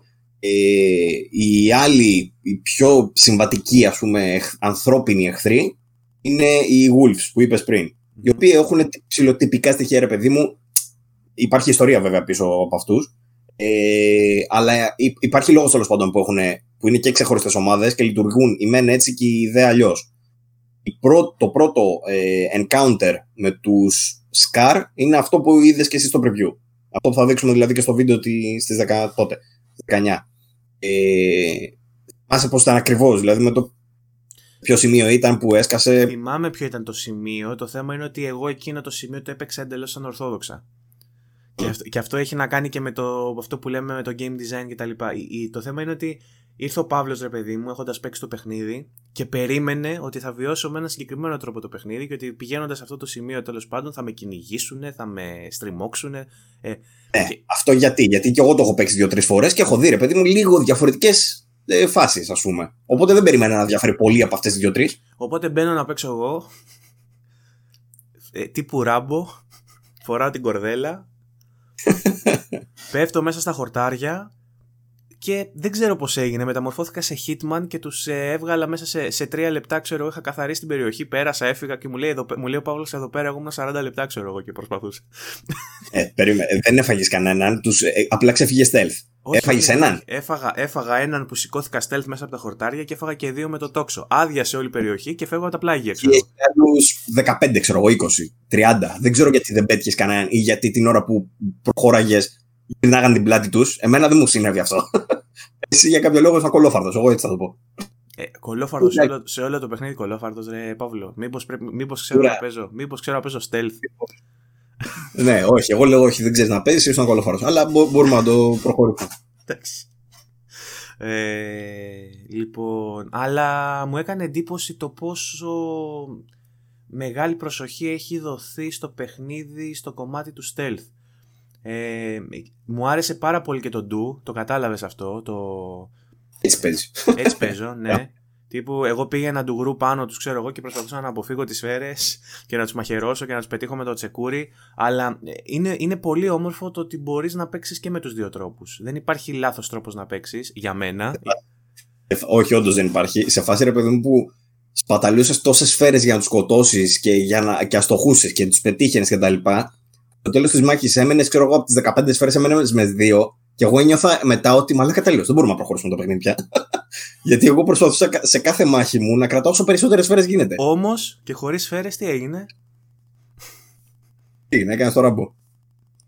Τους τους ξέκανα χωρίς σφαίρες όλους ή δεν τους ξέκανα; Τα τύχη θα πω εγώ, αλλά εντάξει, τέλος πάντων μπορείς να περάσεις και έτσι το παιχνίδι από ό,τι φαίνεται. Εμένα μ' άρεσε. Θα το δείτε στο βίντεο. Εμένα μ' άρεσε έτσι όπως έπαιζα. Τώρα που βγήκε πέρα θα πέσουν τα καντήλια από κάτω. Πώς παίζεις έτσι, ξέρω εγώ, γιατί δεν κρύβεσαι, γιατί δεν κάνεις. Δεν έχει τέτοια. Είμαι ο Ράμπο. Το είπε η Έλλη, θα τους σκοτώσω όλους. Ένα... Είναι, δεν, είναι, δεν είναι πιο ταιριαστό με το προφίλ της Έλλη ο τρόπος που παίζω εγώ. Δηλαδή, με αυτό, με αυτό το μίσος που βγάζει η Έλλη στα τρέιλερ που βλέπουμε ότι καλά θα σας σκοτώσω όλους μέχρι τον τελευταίο. Δεν είναι, ένα, δεν είναι ρε παιδί μου ένα attitude που περιμένεις να πάρει το τσεκούρι και να αρχίσει να τρέχει και να το καρφώνει σε σκάλπ. Το κάνει αυτό ούτως ή άλλως. Απλά έτσι, θέλω έτσι ένιωσα ότι πρέπει να παίξω. Δεν ήθελα να κρύβομαι στα χορτάρια Παύλο και να μαζεύω φράουλες. Ήθελα να βγαίνω yeah. και να σκοτώνω. Αν έχει απέναντί σου 20 ένοπλους εχθρούς, ε, δεν είναι το, πρώτο, το πιο λογικό πράγμα να φύγει ίσα αέρα. δεν είναι το πιο λογικό πράγμα αν είσαι ο Παύλος. Και, στο, και στο στρατό ήσουν καψιμή υπηρεσία. Αν είσαι η Έλλη. Γραφεία. Στα γραφεία, επιστασία, ναι. Αν είσαι η Έλλη όμως και είσαι. Είσαι. Πας. Τέλος πάντων. Λοιπόν, ο καθένας παίζει όπως γουστάρει. Απλά το σημαντικό που πρέπει να. Όλα. Ναι, το, το παιχνίδι τα υποστηρίζει όλα τα είδη παιχνιδιού. Το, το ιδανικό είναι να είναι λίγο balanced. Να βλέπεις τι παίζεις στο κάθε terrain και να παίζεις αντίστοιχα. Δηλαδή, σε περιπτώσει που έχει 20 αντιπάλους, να, να προσπαθείς να εκμεταλλευτείς τα stealth στοιχεία. Και όταν είναι λίγοι, να πηγαίνει, μπορείς να πας και ντου, ξέρω εγώ, να κάνεις master το, να μάθεις δηλαδή πολύ καλά το κομμάτι του dodge που θέλει πολύ καλό συγχρονισμό δεν φάνηκε πουθενά αυτό γιατί εγώ έκανα button mashing και το πετύχαινα. Πάλι όλος τυχαίως. αλλά αν. Πάλι δεν ξέρω πώς το κάνεις αυτό, αλλά το. Ναι, ότι αν αυτό είναι. Για μένα είναι το πιο καύλα κομμάτι του παιχνιδιού. Το, το, το dodge system αυτό τέλος πάντων. Ότι αν κάνει αν κάνεις το σωστό. Ναι, πες. Τη δυσκολία όσο την αυξάνεις, το, το, το παράθυρο το διάστημα μάλλον για, το, για να πατήσεις τον dodge μικραίνει πάρα πολύ. Mm-hmm. Που σημαίνει ότι σε μεγαλύτερες δυσκολίες, ρε παιδί μου, τη στιγμή που πάνε να σε χτυπήσουν πρέπει να το πατήσεις. Που και πάλι είναι doable, ε, αλλά δεν πιάνει τον button mashing που κάνεις εσύ. Και βασικά ούτε στο normal θα έπρεπε να πιάνει τον button mashing. Εγώ δηλαδή με button mashing δεν τα κατάφερνα. Εσύ για κάποιο λόγο τα κατάφερες. Τόσο να το βάλεις σε χαμηλότερη δυσκολία και δεν το δα, αλλά εντάξει. Δεν είναι και σέκυρο αυτό το κομμάτι, με το πάρει ας πούμε. Όχι, όχι, εντάξει, είπαμε. Καμία σχέση. Αλλά χρειάζεται ένα timing το οποίο αν εξοικειωθείς και το μάθεις να το κάνεις καλά, αυτό το timing με το, με το dodge, μπορείς να κάνεις πολύ θεαματική μάχη σε close combat με μελέ, ας πούμε, και με τσεκούρια και με μαχαίρια κτλ. Εμένα ήταν το αγαπημένο μου κομμάτι. Αν πρέπει να, να αποφασίσω ποιο είναι το αγαπημένο μου κομμάτι, είναι αυτό. Ε... Έχουν προσθέσει τέτοιες μικρές λεπτομέρειες, ρε παιδί Δηλαδή, μία αυτό που είπαμε ότι μπορείς να χώνεσαι μέσα στους τοίχου και στα μικρά ανοίγματα για να ξεφεύγεις. Μία το χορτάρι που μπορείς να κρυφτείς μέσα στα χορτάρια κάνοντας ε, ε, πώς το λένε, prone. Ε, μία αυτό, ας πούμε με την αποφυγή. Για παράδειγμα, η αποφυγή, που το παίζω και στο survival, στο μεγαλύτερο επίπεδο δυσκολίας, αν δεν είχε την αποφυγή, θα τον είχα πιει. Δεν θα μπορούσα να παίξω. Με την αποφυγή, μπορώ να παίξω σχετικά άνετα. Δηλαδή, αν, αν το κάνεις master αυτό με την αποφυγή, το παιχνίδι γίνεται σχετικά εύκολο, θα έλεγα πάλι πρέπει να προσέχει, ρε παιδί μου, ε, να καταστρώσεις στρατηγική και τακτική και να παίρνεις αποφάσεις πάρα πολύ γρήγορα σε περίπτωση που σε εντοπίσουν. Αλλά αν για παράδειγμα έχεις έναν εχθρό απέναντί σου, δεν είναι όπως το προηγούμενο παιχνίδι που λες Μαλάκα, έχω κλίκερ, τέλος πέθανα. Δεν έχω σφαίρες, ξέρω εγώ, οπότε πέθανα. Είναι πιο βατό. Δηλαδή μπορεί να αποφύγεις κάποιες ε, επιθέσεις, ας πούμε, πιο εύκολα που το κάνει λίγο συνολικά. Θα έλεγα ότι το παιχνίδι μάλλον είναι λίγο πιο εύκολο. Εκεί θέλω να καταλήξω. Σε σχέση με το ένα επειδή σου δίνει αυτές τις παραπάνω δυνατότητες. Χωρίς να σημαίνει αυτό ότι δεν έχασα άπειρες φορές, έτσι. Στο κομμάτι του preview Νομίζω χάσαμε άπειρες. Απλά η πρόκληση βρίσκεται σε διαφορετικά σημεία. Ε, δεν μπορεί, νομίζω ότι η, η δυσκολία του κρύβεται στο πόσο προσαρμοστικός πρέπει να είσαι με κάθε είδος εχθρού. Αυτό εντοπίζω εγώ. Για παράδειγμα, ακόμα κι αν είσαι φοβερός στο, ε, στο stealth κομμάτι για παράδειγμα, όταν θα μπεις σε ένα σκοτεινό κτίριο που έχει τους stalkers, τα καινούργια αυτά τέρατα, ας πούμε, που δεν μπορείς να τα ακούσεις με την ακοή αυτή που βλέπεις στη σκηνή. Λέει και ο Βασίλης ότι, οι stalkers λέει, υπήρχαν και στο προηγούμενο. Εγώ δεν τους θυμόμουν τους stalkers. Ε, μπορεί να υπήρχαν στο lore, αλλά δεν, νομίζω δεν υπήρχαν. Ε... Δεν θυμάμαι, δεν είμαι σίγουρος. Πρέπει να το ψάξω λίγο αυτό. Νομίζω είχα δει ένα diary που κάνει ο, ο Dragman και μίλαγε για τους νέους εχθρούς και είχε τους Stalkers μέσα στους καινούργιους εχθρούς. Α, νομίζω, α, δεν ξέρω αν είχε γίνει αναφορά στο lore, αλλά τουλάχιστον να έχει πολλούς να τους αντιμετωπίσει, εγώ δεν το θυμάμαι στο πρώτο και το έχω παίξει και σχετικά πρόσφατα. το αυτό, άρα θυμάμαι, μου είπε ο Βασίλης Βλακιά. Θυμάμαι μόνο δύο, δύο τύπους εχθρών. Θυμάμαι τους clickers και τους άλλους που ήταν τύπου που ουρλιάζανε και τρέχανε πάνω σου. Runners. Αυτοί είναι οι runners. Μπράβο, αυτούς τους δύο θυμάμαι. Τώρα πλέον έχουμε και τους stalkers. Και... Ναι. Και τα boss, μπράβο. Boomers. Bloaters. Boomers. Και είναι ξέρεις, γέρι ρε παιδί μου με...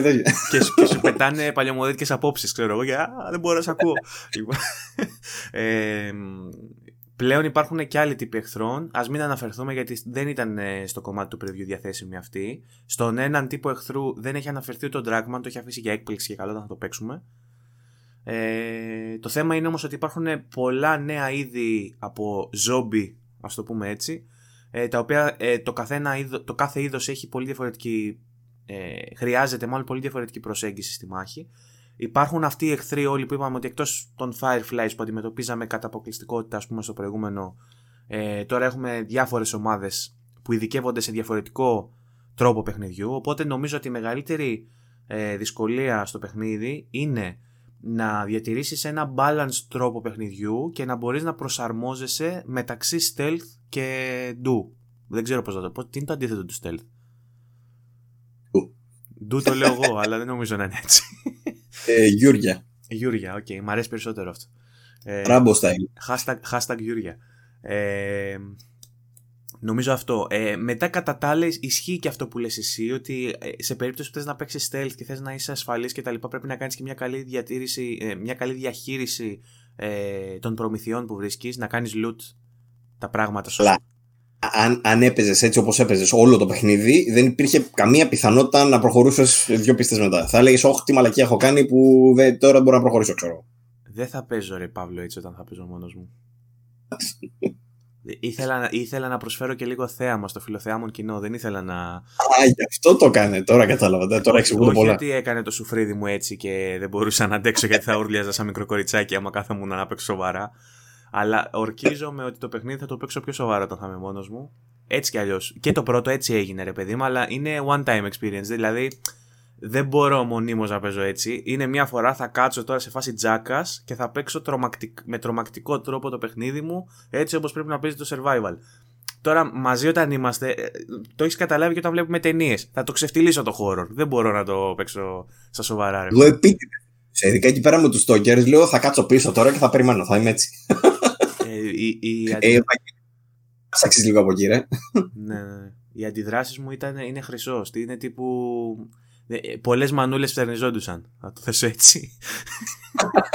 Γαμώ τι μανούλες σας και. Ε, αυτό. Δηλαδή σε όλο το βίντεο έχει εμένα να βρίζω, ρε. Λοιπόν, ελπίζω να μην φάμε κανένα strike στο, στο YouTube με αυτά που, με αυτά που λέω. Ε... Μα, όχι, μανούλες γενικά το λέει ο Βαγγέλης, δεν το λέει για κάποια συγκεκριμένα μανούλα. Παπακαλιά τη mood, ναι. Ε, λοιπόν, τι άλλο τώρα, τι άλλο να πούμε για το παιχνίδι; Λοιπόν, βασιζόμενοι τώρα πάνω σε αυτό το κομμάτι που αναφέρεις για το stealth και το... Ε, θα ήθελα να σε ρωτήσω, το shooting πώς φάνηκε; Το shooting, ε, αν και είμαι ένας τύπος που για παράδειγμα κράζει full το Resident Evil, δηλαδή ε, τα third person shooters που σου δίνουν μια κουκίδα να στοχεύσεις ενώ η δράση είναι γρήγορη, γίνεται αυτό το πράγμα, ξέρεις πέρα δόθε και δεν μπορείς να στοχεύσεις πραγματικά. Δεν έχεις ένα iron sight, ας πούμε, από μέσα για να, το, να βάλεις μέσα και να το πετύχεις. Έχει και τέτοια όπλα βέβαια που έχουν ε, ε, διόπτρα. Αλλά ας πούμε με το πιστόλι πρέπει να πετύχεις την κουκίδα. Εγώ δεν είμαι πολύ φίλος, δεν μπορώ να παίξω. Δεν είμαι πολύ φίλος, όχι γιατί είναι κακό. Απλά εγώ δεν έχω μάθει να παίζω τέτοια παιχνίδια. Δεν μπορώ εύκολα να στοχεύσω. Παραδόξως στο Last of Us νομίζω ότι μου τέριαξε, κόλλησα λίγο καλά. Θυμάμαι δηλαδή, με, ειδικά με το τόξο ξεκολλιάστηκα. Είδες τι έκανα. Δεν... Έπαιζε καλά με τον τόξο, εντάξει, θα στο δώσω αυτό. Ε, και με, σε, για τα δικά μου τα standards και με τα όπλα καλά έπαιζα. Για σένα, ε, ξέρω ότι η σπατάλη των, ε, των πυρομαχικών είναι ατόπιμα που. Κάνω reload checkpoint. ναι, σε, σε, ένα post-apocalyptic universe με τον Παύλο στα ενία, ας πούμε, δεν θα θέλετε να είστε στη φάση που ελέγχει τα πυρομαχικά. Θα σας είχε κρεμάσει για σπατάλη, ξέρω εγώ. Ενώ ε, έρχεται το clicker πάνω σου και θέλει να το κάνεις one shot. Άμα ρίξεις τρεις σφαίρες, Μα τι έκανες εκεί, ξετόλμησες και έριξε παραπάνω σφαίρε εδώ. Και εγώ δεν, εκείνη την ώρα απλά ούρλιαζα, ξέρω εγώ. Δεν ήταν ότι είχα κάτι άλλο στο μυαλό μου να σωθούμε. Ε, ναι, αυτό είναι λίγο ψυχαναγκαστικό που κάνεις, να ξέρεις με τις σφαίρες, ότι θες να, να κάνεις οικονομία στις σφαίρες. Ε, δεν, δεν ένιωσα... Αυτό τον τρόπο. Δεν ένιωσα. Ναι, με αυτόν τον τρόπο. Ωραία, μαζί θα τα πούμε όλα. Χώσε. Μια καθυστέρηση. αυτόν τον τρόπο με, το, με την ε, μη σπατάλη ε, στο normal είχα μεγάλη ελευθερία η αλήθεια είναι. Δηλαδή το παίζα σχεδόν σαν shooter στα σημεία που ήθελα. Αλλά στο δύσκολο, αν πας δηλαδή να παίξεις το survival, δεν μπορείς να παίξεις αλλιώς. Δηλαδή σου αλλάζει τελείως τον αριθμό των, ε, ε, των πυρομαχικών και των εφοδίων σε τέτοιο βαθμό. Επίσης, ναι. μπορείς να, μπορείς να προσαρμόσεις ε, τη δυσκολία. Βασικά σου έχει στα επίπεδα δυσκολίας ε, εύκολο, πολύ εύκολο, ξέρω και καλά, normal. Ε, δύσκολο, Survivor είναι νομίζω το επιβίωση, όπως το λέει. Έχει ακόμα ένα το οποίο το λέει προσαρμοσμένο. Στο προσαρμοσμένο μπορείς να πας και να φτιάξεις. Αυτό τώρα κολλάει στις επιλογές που λέγαμε στο προηγούμενο κομμάτι. Αλλά μπορείς να πας και να φτιάξεις ακριβώς ε, επιθετικότητα εχθρών, επιθετικότητα των ε, μολυσμένων, ε, ε ευστοχία των εχθρών, ευστο, ξέρω εγώ, κούνημα του δικού σου όπλου. έχει δεκάδες επιλογές για να φτιάξεις εσύ τη δυσκολία ακριβώς όπως τη θες. Αυτό δεν το έχω ξαναδείς σε κανένα Και μετά στα τρόφι τι παίζει για να σου δώσει, ξέρω εγώ, το τέλειος στο μέτριο, στο δύσκολο, στο εύκολο; Δεν έχει, δυστυχώς. Μαλάκες δεν το βάλανε. Δεν έχει τρόφι έχει, για Έχει τρόπια σε σχέση με τη δυσκολία; Όχι. Χαίρομαι. Έχει μόνο για collectibles και για story. Χαίρομαι, επιτέλους. Για, για γύρω-γύρω. Επιτέλους. Δεν θέλω να το τελειώνω. Δεν θέλω να το τελειώνω το παιχνίδι 45 φορές, ρε φίλε. Θέλω να το τελειώνω μία και καλή και να πηγαίνει στο καλό τουλάχιστον να σου δίνει τρόφι, ξέρω για το New Game Plus σε Survivor. Που, που ούτως ή άλλως, το New Game Plus ναι, θα το παίξεις με Εγώ, εγώ που δεν μπορώ να παίξω το Survivor όμως, γιατί να μην το κάνω Platinum το παιχνίδι, αν είναι να ρίξω 200 ώρες; Βάλε μου objectives, βάλε μου objectives που χρειάζονται, που απαιτούν εμένα να ασχοληθώ με το παιχνίδι. Μην μου βάλεις objective που απαιτούν εμένα να αποκτήσω καινούργια εγκέφαλο και νέα χέρια, γιατί έχω δύο αριστερά και δεν μπορώ να στοχεύσω με αυτό που λες τώρα μάλλον ε, το έχει ενστερνιστεί και η ίδια η Sony γιατί τα τελευταία της παιχνίδια δηλαδή από το God of War νομίζω και μετά ούτε το God of War νομίζω είχε. Δεν έχει, ε... το God of War έχει από τα πιο αστεία Platinum που υπάρχουν. Το πιο δύσκολο που έχει είναι να βρεις τα κοράκια του Odin ξέρω εγώ, τέτοια φάση. Όχι κάτσε μαλακα έχει τις Βαλκυρίες που δεν είναι ναι, πιο εύκολο. σιγά εντάξει. Σιγά με τις Βαλκυρίες τις είχες βγάλει; Δεν το έχω κάνει Αλλά. Από το... Ναι, είναι στο to do. Το κάτω και μετά. Συγγνώμη, σε διακόπτω τώρα. Έχουμε αυτό το πρόβλημα με την καθυστέρηση και δεν ξέρω πότε πας να μιλήσεις και πότε όχι. Πού να δεις και την ποιότητα του βίντεο σου που, που είναι σήμερα. Δεν υπάρχεις. Τέλεια, τέλεια. Ε, από τον God of War νομίζω και μετά πάντως από το 18 νομίζω ξεκίνησε αυτό. Όλα τα υπόλοιπα παιχνίδια που έβγαλε η Sony ε, first party Νομίζω ότι όλα είναι πάνω σε ένα ψηλοκοινό μοτίβο για τα τρόφι, ότι δεν σου βάζει δηλαδή δυσκολία, για τα... δυσκολία πλέον για το Platinum. Δεν έχει δηλαδή να το τελειώσει το δύσκολο. Επίσης, όλα πάνω κάτω έχουν ίδιο, ίδια διάρκεια, μου φαίνεται, γύρω στις 20 με 30 ώρες, δηλαδή ό,τι παιχνίδι έχει βγει από τότε μέχρι τώρα. Δηλαδή, βάλε Horizon, Days Gone, Spider-Man, God of War, όλα περίπου εκεί δεν είναι. Okay. Είναι Οπότε, θα, θα έλεγες ότι έχουν κάνει παιχνίδια που είναι για μπαμπάδες; Δεν ξέρω πώς ακριβώς το κάνουν, αλλά που σίγουρα θέλουν να λίγο χρόνο, πιο... ρε παιδί μου, που έχουν λίγο χρόνο να δώσουν στα παιχνίδια και δεν, ε, έχουν, δεν είναι τόσο μερακλείδες να κάτσουν να το παίξουν 45 φορές για να πάρουν ένα πλάτινο. 30 ώρες δεν είναι λίγος χρόνος. Ναι. δηλαδή το έχουμε ξεφτυλίσει πια. Λέμε ένα παιχνίδι 30 ώρες και λέμε εντάξει, μόνο μικρούλι. Τι μικρούλι, λοιπόν. Εγώ είναι μικρό. Είμαι RPG, είμαι RPG, παίζω παιχνίδια 100 ώρες και πάνω. Οπότε το 30 εμένα, για μένα είναι ωραίο. Ε, όταν, όταν ένα παιχνίδι καλό είναι 30 ώρες, λέω Α, ωραία, θα το κάνω, ξέρω εγώ, σε, αν όχι one sitting, σε τρία, τρία sittings, ξέρω εγώ. Ε, ενώ όταν one παίρνω, sitting, αλλά. Ε, όχι, χωρίς πλάκα. Όταν παίρνω φοβερό. Δηλαδή τώρα, αλλά στο βάσο, όταν θα το έχω επίσημα στα χέρια μου, Ε, πόσες, ε, δεν μπορούμε να πούμε πόσες ώρες ακριβώς είναι. Λογικά θα το κάνω, θα κάτσω ένα τριήμερο, ένα πουσουκού και θα το βγάλω μπαμ. Θα παίζω τρεις μέρες σε ρί και τέλος. Είμαι αυτός ο τύπος. Δεν μπορώ να παίζω τρεις εβδομάδες, δηλαδή να παίζω λίγο, λίγο, λίγο. Θα κάτσω τρεις μέρες και θα του βγάλω, θα, θα του λιώσω το. Ναι. Ωραίος, ωραίος. Γλυκούλης ο Βαγγέλης. Ε, για, όσον αφορά ρε παιδί μου το, τη δυσκολία αυτό ήθελα να πω. Τώρα θα ήθελα να αναφερθώ λιγάκι. Επειδή μιλήσαμε για shooting μέρος, μιλήσαμε για το stealth. Ε, φυσικά μπορεί να παίξει όποιος θέλει, με όποιον από τους δύο τρόπους θέλει. Θα έλεγα ότι έχει παραπάνω εφόδια σε αυτό το παιχνίδι σε σχέση με το προηγούμενο. Δηλαδή παίζεις πιο άνετα. Του δίνει επιλογές. Επιλογή μάλλον να παίξεις πιο άνετα, αν θες, ε, με όπλα. Κάτι που δεν είχαμε στο προηγούμενο αλλά κυρίως αυτή τη φορά βασίζεται πάρα πολύ στην εξελιγμένη τεχνητή νοημοσύνη. Νομίζω η τεχνητή νοημοσύνη που είδαμε σε αυτό το κομμάτι είναι το καλύτερο έχουμε δει γενικά. Ξεπερνάει. Το, το stealth, ας πούμε, βελτιώνεται άπειρα μόνο και μόνο χάρη στην τεχνητή νοημοσύνη, η οποία είναι πλέον σε επίπεδα, τι να πω, καλύτερο από Metal Gear για παράδειγμα, που είναι το top stealth παιχνίδι μέχρι τώρα. Ε, φιλείται σε, σε πολλά διαφορετικά σημεία. Ένα, ένα βασικό είναι η δομή σε AI γιατί έχει ε, τα άτομα συγκεκριμένα, για, για αρχή έχει ξέρω εγώ πολλές διαφορετικές ομάδες εχθρών. Κάθε διαφορετική ομάδα εχθρών λειτουργεί με διαφορετικό τρόπο. Κάποιοι από, τους, από αυτούς που είναι μέσα στην ομάδα των εχθρών επίσης λειτουργούν με διαφορετικό τρόπο. Δηλαδή αλλιώς λειτουργούν ξέρω εγώ, οι πιο brutes, αλλιώς λειτουργούν οι πιο χαλαροί. Αλλιώς λειτουργεί το ένα είδος ε, μολυσμένου, αλλιώς το άλλο. Αλλιώς λειτουργούν σαν ομάδα, αλλιώς λειτουργούν όταν έχουν βρει ένα πτώμα. Έχει άπειρα τέτοια επίπεδα σε σημείο ρε παιδί μου που αυτή η πολυπλοκότητα το κάνει να φαίνεται σχεδόν φυσικό. ότι είναι τόσο πολύ που είναι φυσικό. Είδαμε και ένα animation που σου έκανε εντύπωση και σένα που είχα πιάσει έναν και τον κρατούσα από πίσω από το λαιμό που την είχα κάνει grapple και έρχεται ένας από πίσω μου stealth που δεν τον είχα πάρει χαμπάρι και πιάνει εμένα grapple. Ήτανε παραλίγο yeah, ναι, ναι. humanity pipe, πώς λέγεται, ήταν παρα, παραλίγο ο ένας πίσω από τον άλλον, ρε, τρία άτομα. Ε, αλλά... ναι, μπράβο. Ε, South Park, εντάξει. Ε, αλλά ε, προφανώς μου φεύγει ο ένας τέλος πάντων και από εκεί που κράταγα εγώ εχμάλωτο, μετά με, κρατάνε, με έχουν εκείνοι, ξέρω εγώ, αγκαλιά. Ε, και γενικότερα κάνουν ρε παιδί μου μεταξύ τους σαν tag team. Είναι, γίνω, έρχονται δύο μαζί και παίζει και close combat, ας πούμε, ε, τέτα τέτ με παραπάνω από ένα άτομο. Που στα περισσότερα παιχνίδια, ακόμα και σήμερα που έχει προοδεύσει τόσο πολύ η artificial intelligence, η τεχνητή νοημοσύνη, ακόμα και σήμερα ε, βλέπεις ας πούμε ότι έρχονται οι εχθροί δύο ή τρεις και περιμένει ο καθένας τη σειρά του. Σε βαράει ο ένας, ο άλλος μένει άβολα, awkwardly, ακίνητος και περιμένει, ξέρω εγώ, με ένα animation και κάθε έτσι.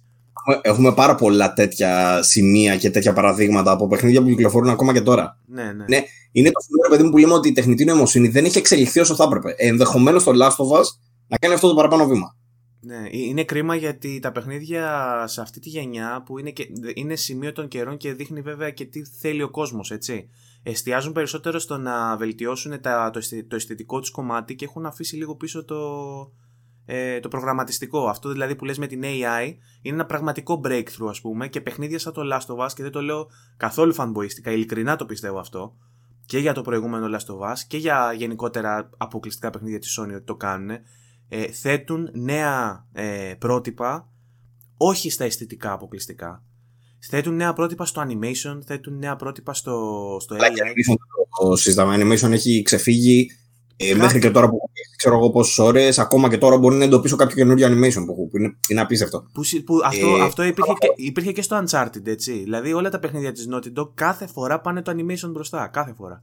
Δεν μιλάμε για τα γραφικά τώρα, μιλάμε για το πώς κουνιούνται στο Last of Us και για το motion capture, ε, το lip sync και αυτά είναι φοβερό. Δηλαδή, ε, αυτά τα κομμάτια σπάνια βλέπεις να, να προοδεύουν ε, σε AAA παιχνίδια. Συνήθως βλέπεις AAA παιχνίδια να παίρνουν ό,τι κάνουν όλα και να τα κάνουν ένα τσικ μπροστά. Να τα, ή να τα κάνουν έτσι όπως είναι το σωστό την περίοδο που βγαίνουν. Ε, τα παιχνίδια της Naughty Dog και συγκεκριμένα τώρα το Last of Us, ειδικά με αυτά που βλέπουμε, πάει αυτά τα κομμάτια, τα, που, όχι, όχι μόνο του αισθητικού, αλλά και του προγραμματιστικού, τα πάει ένα κομμάτι, όχι ένα κομμάτι, ένα κομμάτι πάντα άλλα. Πολλές σκάλες παραπάνω. Το πάνε next gen. Δεν έχουμε ξαναδεί αυτή τη γενιά τέτοια πράγματα. Παράδειγμα, τώρα πούμε αυτό που λέμε για το stealth. Έχει συνηθίσει τα παιχνίδια, ρε παιδί μου, ε, εντοπίζεις δύο εχθρούς. Έχουν μια συγκεκριμένη ρουτίνα. Αν είναι καλό το παιχνίδι stealth, τους δεις αυτή τη ρουτίνα να την ψιλοαλλάζουν. Αυτό το έχουμε ξαναδεί. Αυτό που δεν έχουμε ξαναδεί είναι ότι στο Last of Us μπορεί να είναι τυχαίο αυτό το πράγμα. Έχουν ρε παιδί μου προκαθορισμένους δρόμους που πάνε, αλλά είναι σχεδόν τυχαίο έτσι όπως φαίνεται. Δηλαδή, μπορεί να δεις έναν εχθρό στην αρχή στη μία άκρη της πίστας, να έχει κάνει ένα διάλογο με έναν άλλο χαρακτήρα και να έχει φύγει στην άλλη μεριά. Το ακόμα πιο σημαντικό είναι ότι δεν πάνε σε αυτή την πορεία, ρε παιδί μου, που περιμένεις στο stealth, ξέρω εγώ, κα, κα, καρτερικά πίσω από ένα θάμνο για να περιμένεις να φύγει μπροστά και να πας να του τη φέρει από πίσω. Αυτός ο ίδιος εχθρός μπορεί εκείνη τη στιγμή, την ώρα που περπατάει, να γυρίσει να κοιτάξει προς τα πίσω, την ώρα που περπατάει, ξέρω, να γυρίσει να κοιτάξει πίσω, πάνω κτλ. Αυτό το πράγμα δίνει μια νέα πιο φυσική μορφή ε, σε όλο το stealth στην ουσία. Δίνει μια πολύ πιο φυσική ε, ρο, ροή, ας πούμε. Είναι, ε, είναι, είναι, είναι το πράγμα. Δεν ξέρεις αν την ώρα που θα πηγαίνεις πίσω από την πλάτη του, αν θα γυρίσεις ξαφνικά για να σε εντοπίσει, ας πούμε. Ναι, ναι. Είναι, είναι φοβερό αυτό το πράγμα. Και ε, είσαι σε μια διαρκή εγρήγορση ότι εκεί που είσαι κρυμμένος μπορεί για τον ΑΒ λόγο να αλλάξει η ρουτίνα ενός NPC και ξαφνικά να σε δει και το τέλεια καταστρωμένο σχέδιό σου, ας πούμε, να εξελιχθεί σε clusterfuck. Ε, ε, με τους σκύλους, για παράδειγμα, ξέρω εγώ, μπορεί να σε αντιληφθεί ένας σκύλος από εκεί που δεν το περίμενες και έχεις ξεχάσει ότι υπάρχει και η οσμή σου, ας πούμε, που σε ακολουθεί και ένας σκύλος μπορεί να τη μυρίσει. Γιατί έχεις εστιάσει την προσοχή σου στον τύπο με το sniper που είναι πάνω και προσπαθείς να είσαι out of sight, να μην σε δει, για παράδειγμα, όμως ξεχνάς να τσεκάρεις αν υπάρχει σκύλος, ας πούμε, γύρω-γύρω, ο οποίος σε μυρίζει και ξαφνικά είναι της πουτάνας. Λοιπόν, βλέπεις ότι χρησιμοποιώ αγορές εκφράσεις, έτσι γίνομαι παραστατικός. λοιπόν, ε, όλο αυτό δίνει μια τρελή δυναμικότητα στο παιχνίδι και νομίζω ότι θα συμφωνήσεις και εσύ, το είπαμε και πολλές φορές στο βίντεο, το πόσο διαφορετικό είναι το κάθε playthrough. Δηλαδή για κάθε άνθρωπο που θα παίξει αυτό το παιχνίδι, το gameplay τουλάχιστον θα το βιώσει εντελώς διαφορετικά. Θα βρει περιοχές που ένας άλλος δεν θα τις έχει καν ε, ε, περάσει από δίπλα. Ε, Άλλε λεπτομέρειες που μου ήρθαν τώρα στο μυαλό. Για παράδειγμα, είσαι στα χόρτα, σκυμμένος. Άλλα παιχνίδια, όταν είσαι στα χόρτα, είσαι αόρατος θεωρητικά. Δηλαδή, σου λέει, είσαι, αν είσαι μέσα στα χορτάρια, είσαι αόρατος, δεν μπορούν να σε δούνε. Ή αν έρθουν πολύ κοντά, σε βλέπουν. Στο Last of Us έχει μια περίεργη έτσι, ας πούμε, και με το proximity. Δηλαδή, αν σε δούνε στα δύο μέτρα και κινηθείς, μπορεί να πούνε, Νομίζω ότι κάτι εντόπισα. Αν έρθουν πιο κοντά, ξέρω εγώ, σε βλέπουν κατευθείαν. Αν είναι από πάνω, είναι πολύ πιο φυσικό. Δηλαδή, αν είσαι από πάνω από τα χορτάρια, σε βλέπει κατευθείαν. Δηλαδή, αν έχει έναν υπερυψωμένο εχθρό και από κάτω στα χορτάρια, σε βλέπει. Αυτές τέτοιες μικρές λεπτομέρειες είναι που το κάνουν πολύ πιο φυσικό. Το άλλο που παρατήρησα εγώ είναι ότι όταν είσαι στα χορτάρια, σε κυνηγάνε, ωραία, και έχει μπροστά σου έναν αγρό. Σε κυνηγάνε τρία άτομα μακριά. Τρέχεις μέσα στα χορτάρια και πατάς prone. Και αυτή είναι στα 10 μέτρα μακριά από τα χορτάρια. Στα περισσότερα παιχνίδια τι θα περιμένεις ότι θα γίνει; Η AI σε έχει εντοπίσει, δεν υπάρχει χορτάρι ή όχι χορτάρι, σε έχει λοκάρει η AI. Ξέρει ακριβώς σε ποιο σημείο είσαι και σε πυροβολάνε. Στο Last of Us, αν κάνεις prone μέσα στα χορτάρια, ανοίγουν γύρω από τα χορτάρια και προσπαθούν να σε εντοπίσουν μέσα στα χορτάρια. Δηλαδή, άσχετα που σε είχαν λοκάρει πιο πριν, όταν χάσουν την οπτική επαφή μαζί σου, σε έχουν χάσει πρακτικά. Είναι ακόμα triggered, δηλαδή ακόμα σε ψάχνουν actively, σε ψάχνουν ενεργά ακόμα, αλλά δεν. Ναι. Αυτό το χώρο λέει. Περικυκλώστε το ξέρω. Ναι, μπράβο. Ε, αυτό εγώ δεν το έχω δει σε πολλά άλλα παιχνίδια. Γενικότερα ε, ε, έχει μια πολύ ωραία αλληλεπίδραση και, και με τον κόσμο και με τους άλλους NPC ρε παιδί μου στον τρόπο με τον οποίο σε αντιλαμβάνονται. Ε, πρωτόγνωρο. Πολλά, πολλά, για παράδειγμα όταν, όταν τρέχεις κατά πάνω σε έναν εχθρό σου λέει ότι γίνεται, ο εχθρός γίνεται πιο εύστοχος. Προγραμματιστικά δηλαδή το έχουν κάνει να είναι πιο εύστοχος. Γιατί λογικό είναι τη στιγμή που σου έρχεται ευθεία ο άλλος ο εχθρός να μπορεί να σημαδέψει πολύ πιο εύκολα ναι. Οπότε για να σε κάνει να το αποφύγεις αυτό το πράγμα, σου λέει ότι θα σε πετύχει. Μην κάνεις αυτή τη μαλαγιά. Εκτός αν είσαι σαν και εμένα. Εκτός αν είσαι σαν και εμένα που κάνεις perfectly time το dodge και πηγαίνεις έτσι αριστερά-δεξιά από τις σφαίρες και Εσύ, Εσύ και ο Νίο. Ε, λοιπόν, τι άλλο; Ε, δεν νομίζω ότι υπάρχει. Συγγνώμη. Ναι, ήθελα να πω ότι δεν υπάρχει λόγος νομίζω να σταθούμε ιδιαίτερα στα αισθητικά γιατί αυτό που βλέπουμε στα τρέιλερ αυτό είναι. Ε, ε, αυτό. Ε, δεν υπάρχει κανένα είδους downgrade. Μην, μην, μην τολμήσεις να ξεστομίζει κανείς τη λέξη downgrade. Ναι. είναι, είναι ασύλληπτα ε, ποιότητα.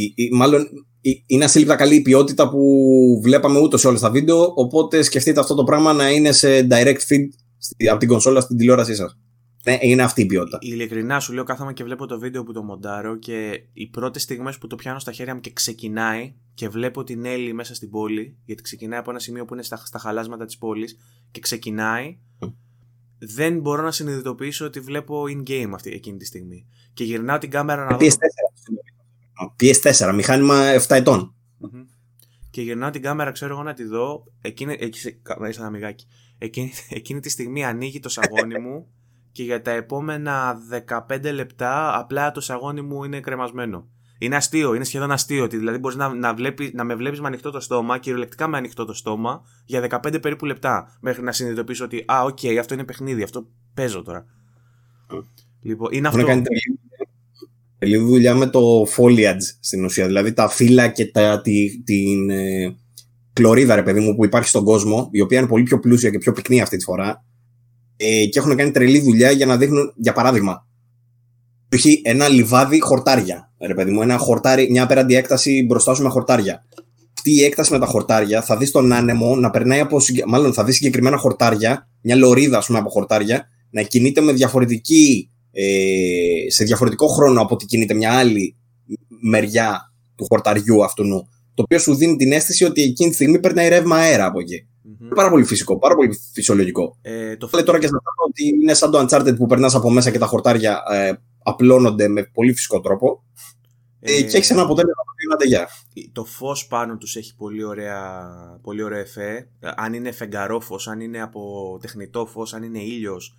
Ε, κάνει διαφορετικές ε, αντανακλάσεις και έχει διαφορετικό εφέ ε, πάνω στη βροχή, αν πέφτει βροχή πάνω σε πα, πλα, ε, πέτρα που είναι βρεγμένη ή όχι, αν πέφτει πάνω στο χώμα, ξέρω εγώ. Όλα αυτά ριάκια, γούρνες, ε, μιλάμε τώρα δηλαδή, αν, αν αυτό σε νοιάζει, πραγματικά αν θες να δεις eye candy, μπορείς να ξεκινήσεις και να μείνεις στο photo mood για πάντα. Ναι, ναι, ισχύει. Μπορείς δηλαδή να κάθεσαι σε ένα άδειο κομμάτι που δεν έχει πλέον κάτι να σε απειλεί και να κάθεσαι να παρατηρείς λεπτομέρειες για πάντα. Ε, ε, το, στα πρώτα λεπτά που ξεκινήσαμε ας πούμε, κοιτάζω πάνω, πάνω αριστερά και βλέπω ένα κτίριο το οποίο ήταν, είχε τζάμια και μέσα έβλεπα πράγματα, γραφεία. Και λέω εντάξει, του λέω του Παύλου αυτό πρέπει να είναι η ίδια τεχνική που κάνανε στο Spider-Man που είχαν κάνει και ήταν ουσιαστικά αυτό δεν είχε βάθος μέσα το κτίριο, ρε παιδί μου. Ήτανε, είχε ένα μικρό κενάκι και μέσα χρησιμοποιούσε κάτι σαν καθρέφτη το οποίο καθώς πέρναγες έδινε την ψευδέστηση του βάθους. Λέει... Λέγονται, λέγονται cube maps. Μπράβο. Μπράβο. Και λέω στον Παύλο, εντάξει, δεν παίζει, αυτά είναι τέτοια. Και μου λέει, ναι, όχι μου κάνει, ξέρω. Ε, κάθε, κάθε κτίριο. Δεν ήθελα να σε εντυπωσιάσω κιόλας, αλλά το, το συγκεκριμένο δεν αποκλείεται και να ήταν. Αλλά τα περισσότερα κτίρια, όπως είδες και εσύ, είναι ανοιχτά. Ναι. Έχει πάρα πολλά κτίρια που μπορεί να μπει μέσα. Και ένα μεγάλο κομμάτι του playtime, ε, του χρόνου που αφιερώνεται για να παίξετε, έχει να κάνει με γρίφους ε, του πώς να ανοίξεις κλειδωμένα δωμάτια ή κλειδωμένα πρόσιτα σημεία ας πούμε που πολλές φορές είναι κτίρια ε, με μια ιδιαίτερη μαγεία θέλω να πω αν, σε αυτούς που γουστάρουν το post-apocalyptic ε, εμένα ένα τα μένα μου κομμάτια είναι το να μπαίνω σε εγκαταλειμμένα κτίρια να, και να βρίσκω τα, τα σημάδια που φανερώνουν ε, το ποιος ζούσε και τι έκανε πριν το, την αποκάλυψη. Και όλα τα easter eggs βρίσκονται εκεί μέσα τέλος πάντων. Είναι, είναι πολύ όμορφο. Μπορεί, δηλαδή κάθε δωμάτιο θα μπορεί για σας να πάρει ε, 10 δευτερόλεπτα να μπείτε να σπαμάρετε το τρίγωνο, να μαζέψετε όλα τα collectibles και να φύγετε. Μπορεί να σας πάρει και 20 λεπτά, ξέρω εγώ, να κάθεστε μέσα να διαβάζετε diaries, να διαβάζετε ημερολόγια, να προσπαθείτε να ανοίξετε ας πούμε ένα χρηματοκιβώτιο για το οποίο ο κωδικός ε, είναι μια πληροφορία που βρίσκεται κρυμμένη μέσα στο διαμέρισμα ας πούμε, και πρέπει να ψάξετε μέσα στο διαμέρισμα. Ε, έχει σαν αυτά να είναι μικρά μικρά μικρούλια side quest μέσα στην, στο free roaming που έχει το παιχνίδι. Το οποίο δεν είναι ένας κόσμος απέραντος τεράστιος για εξερεύνηση. Είναι μικρά μικρά κομμάτια όμως είναι τόσο σύνθετα δομημένα και τόσο λεπτομερώς σχεδιασμένα που η πληροφορία μέσα σε αυτά είναι μεγαλύτερη από κάθε sandbox που υπάρχει εκεί έξω. Το έχει, μεγάλη, έχει μεγάλη ποικιλία ακόμα και σε Καταρχήν το κάθε δωμάτιο είναι εντελώς διαφορετικό σε σχέση με το διπλανό δωμάτιο. Κάθε κτίριο έχει διαφορετική δομή σε σχέση με το διπλανό κτίριο. Και έχει άπειρα κτίρια. Δεν είναι ότι έχει μια περιοχή, ρε παιδί μου, με 10 κτίρια και αυτά είναι. Έχει άπειρα τέτοια πράγματα. Ε, ακόμα και κατά τη διάρκεια του preview θέλω να πω, δηλαδή ότι είδαμε πολλά διαφορετικά. Ε, και το κάθε δωμάτιο μέσα είναι αυτό που λες, ότι έχει τη δική του ιστορία, έχει το δικό του, δικά του χρώματα, δικά του έπιπλα, δηλαδή τι να σου πω τώρα, πέτυχα μια ψισταριά ίδια σε άλλο κτίριο και απλά είχα την αίσθηση ότι εντάξει ρε παιδί μου, μπορεί αυτοί οι δύο απλά να αγόρασαν την ίδια πισταριά, ξέρω Ενώ όλα τα υπόλοιπα ήταν διαφορετικά που έχω. Δεν, έχει, δεν, δεν, δεν κολλάει σε τέτοια πράγματα. Μόνο και μόνο βάσει αυτού ε, έχουν φτιάξει τρελό immersion.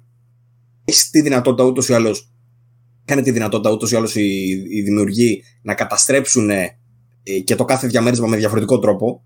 Οπότε ακόμα και να ψιλομοιάζουν κάποια διαμερίσματα με τον τρόπο που έχουν καταστραφεί φαίνονται τελείως διαφορετικά. Mm-hmm. Άλλη κουζίνα έχει ο ένας, άλλη κουζίνα έχει ο άλλος. Είναι, είναι αυτό που λες. Είναι η χαρά της εξερεύνησης αυτό το παιχνίδι. Εμένα με έστειλε, με έστειλε ο γρίφος με το χρηματοκιβώτιο. Ήταν ωραίο, αυτό ήταν ωραίο και έχει πολλά τέτοια. Ε, γενικά τα χρηματοκιβώτια είναι ένα από τα collectibles του παιχνιδιού. Έχει ξέρω καμιά σαρανταριά, πώ έχει. Όχι, μου άρεσε το πόσο πρέπει να στύψει το μυαλό σου. Που, ε, έχω παίξει άπειρα adventure ας πούμε, που το κάνουν αυτό με έναν πολύ συγκεκριμένο τρόπο που σου βγαίνει πηγαία, ρε παιδί μου. Λύνεις τους γρήφου έτσι.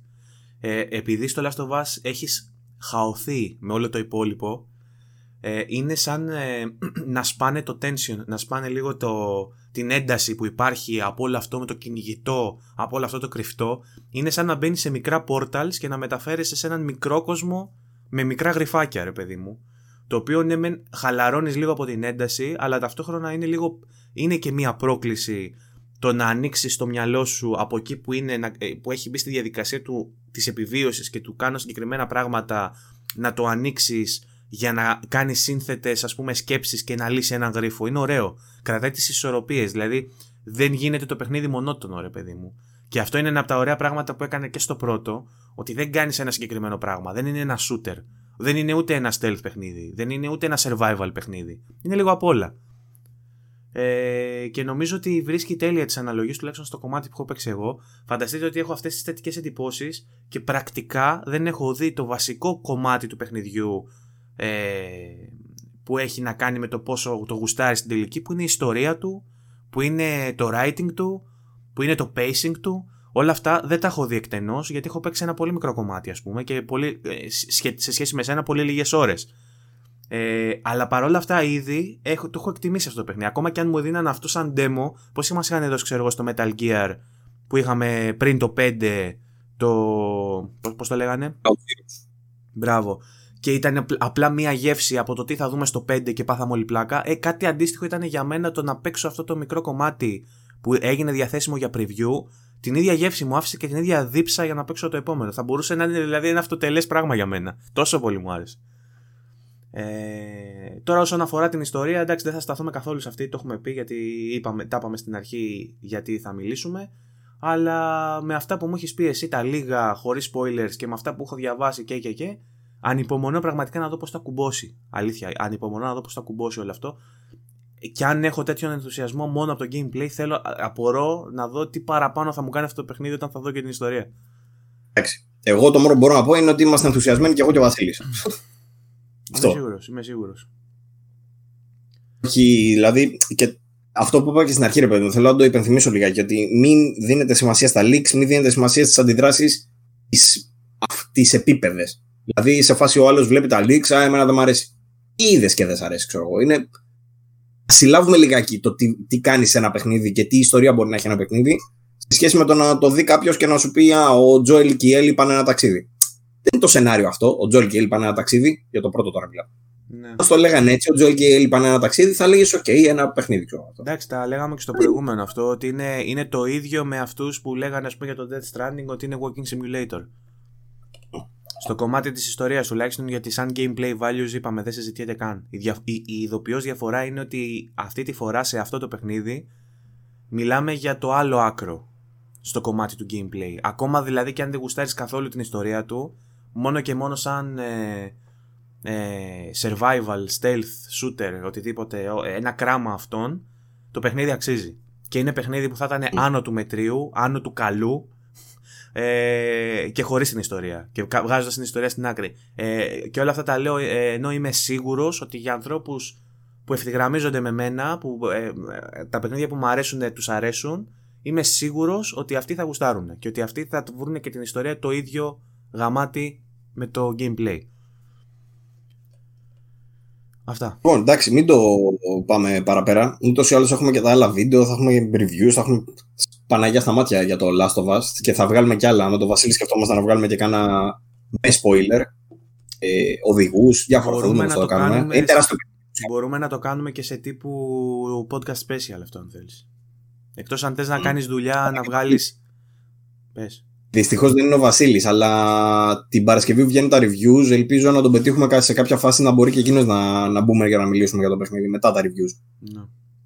Το αναλύσουμε λίγο περισσότερο, να μιλήσουμε για την ιστορία, να μιλήσουμε για το controversy που ε, υπάρχει σε όλη την ιστορία, να μιλήσουμε για, και για το σύνολο του παιχνιδιού τέλος πάντων. Θα έχει ενδιαφέρον. Ούτως ή άλλως, δηλαδή, τα τελευταία podcast που κάνουμε είναι λες και είναι αφιερωμένα μόνο στο Last of Us. Νομίζω όμως ότι αξίζει γιατί και ο κόσμος ε, αυτό, αυτό καταλαβαίνω κοιμάται και ξυπνάει με το Last of Us στο μυαλό του.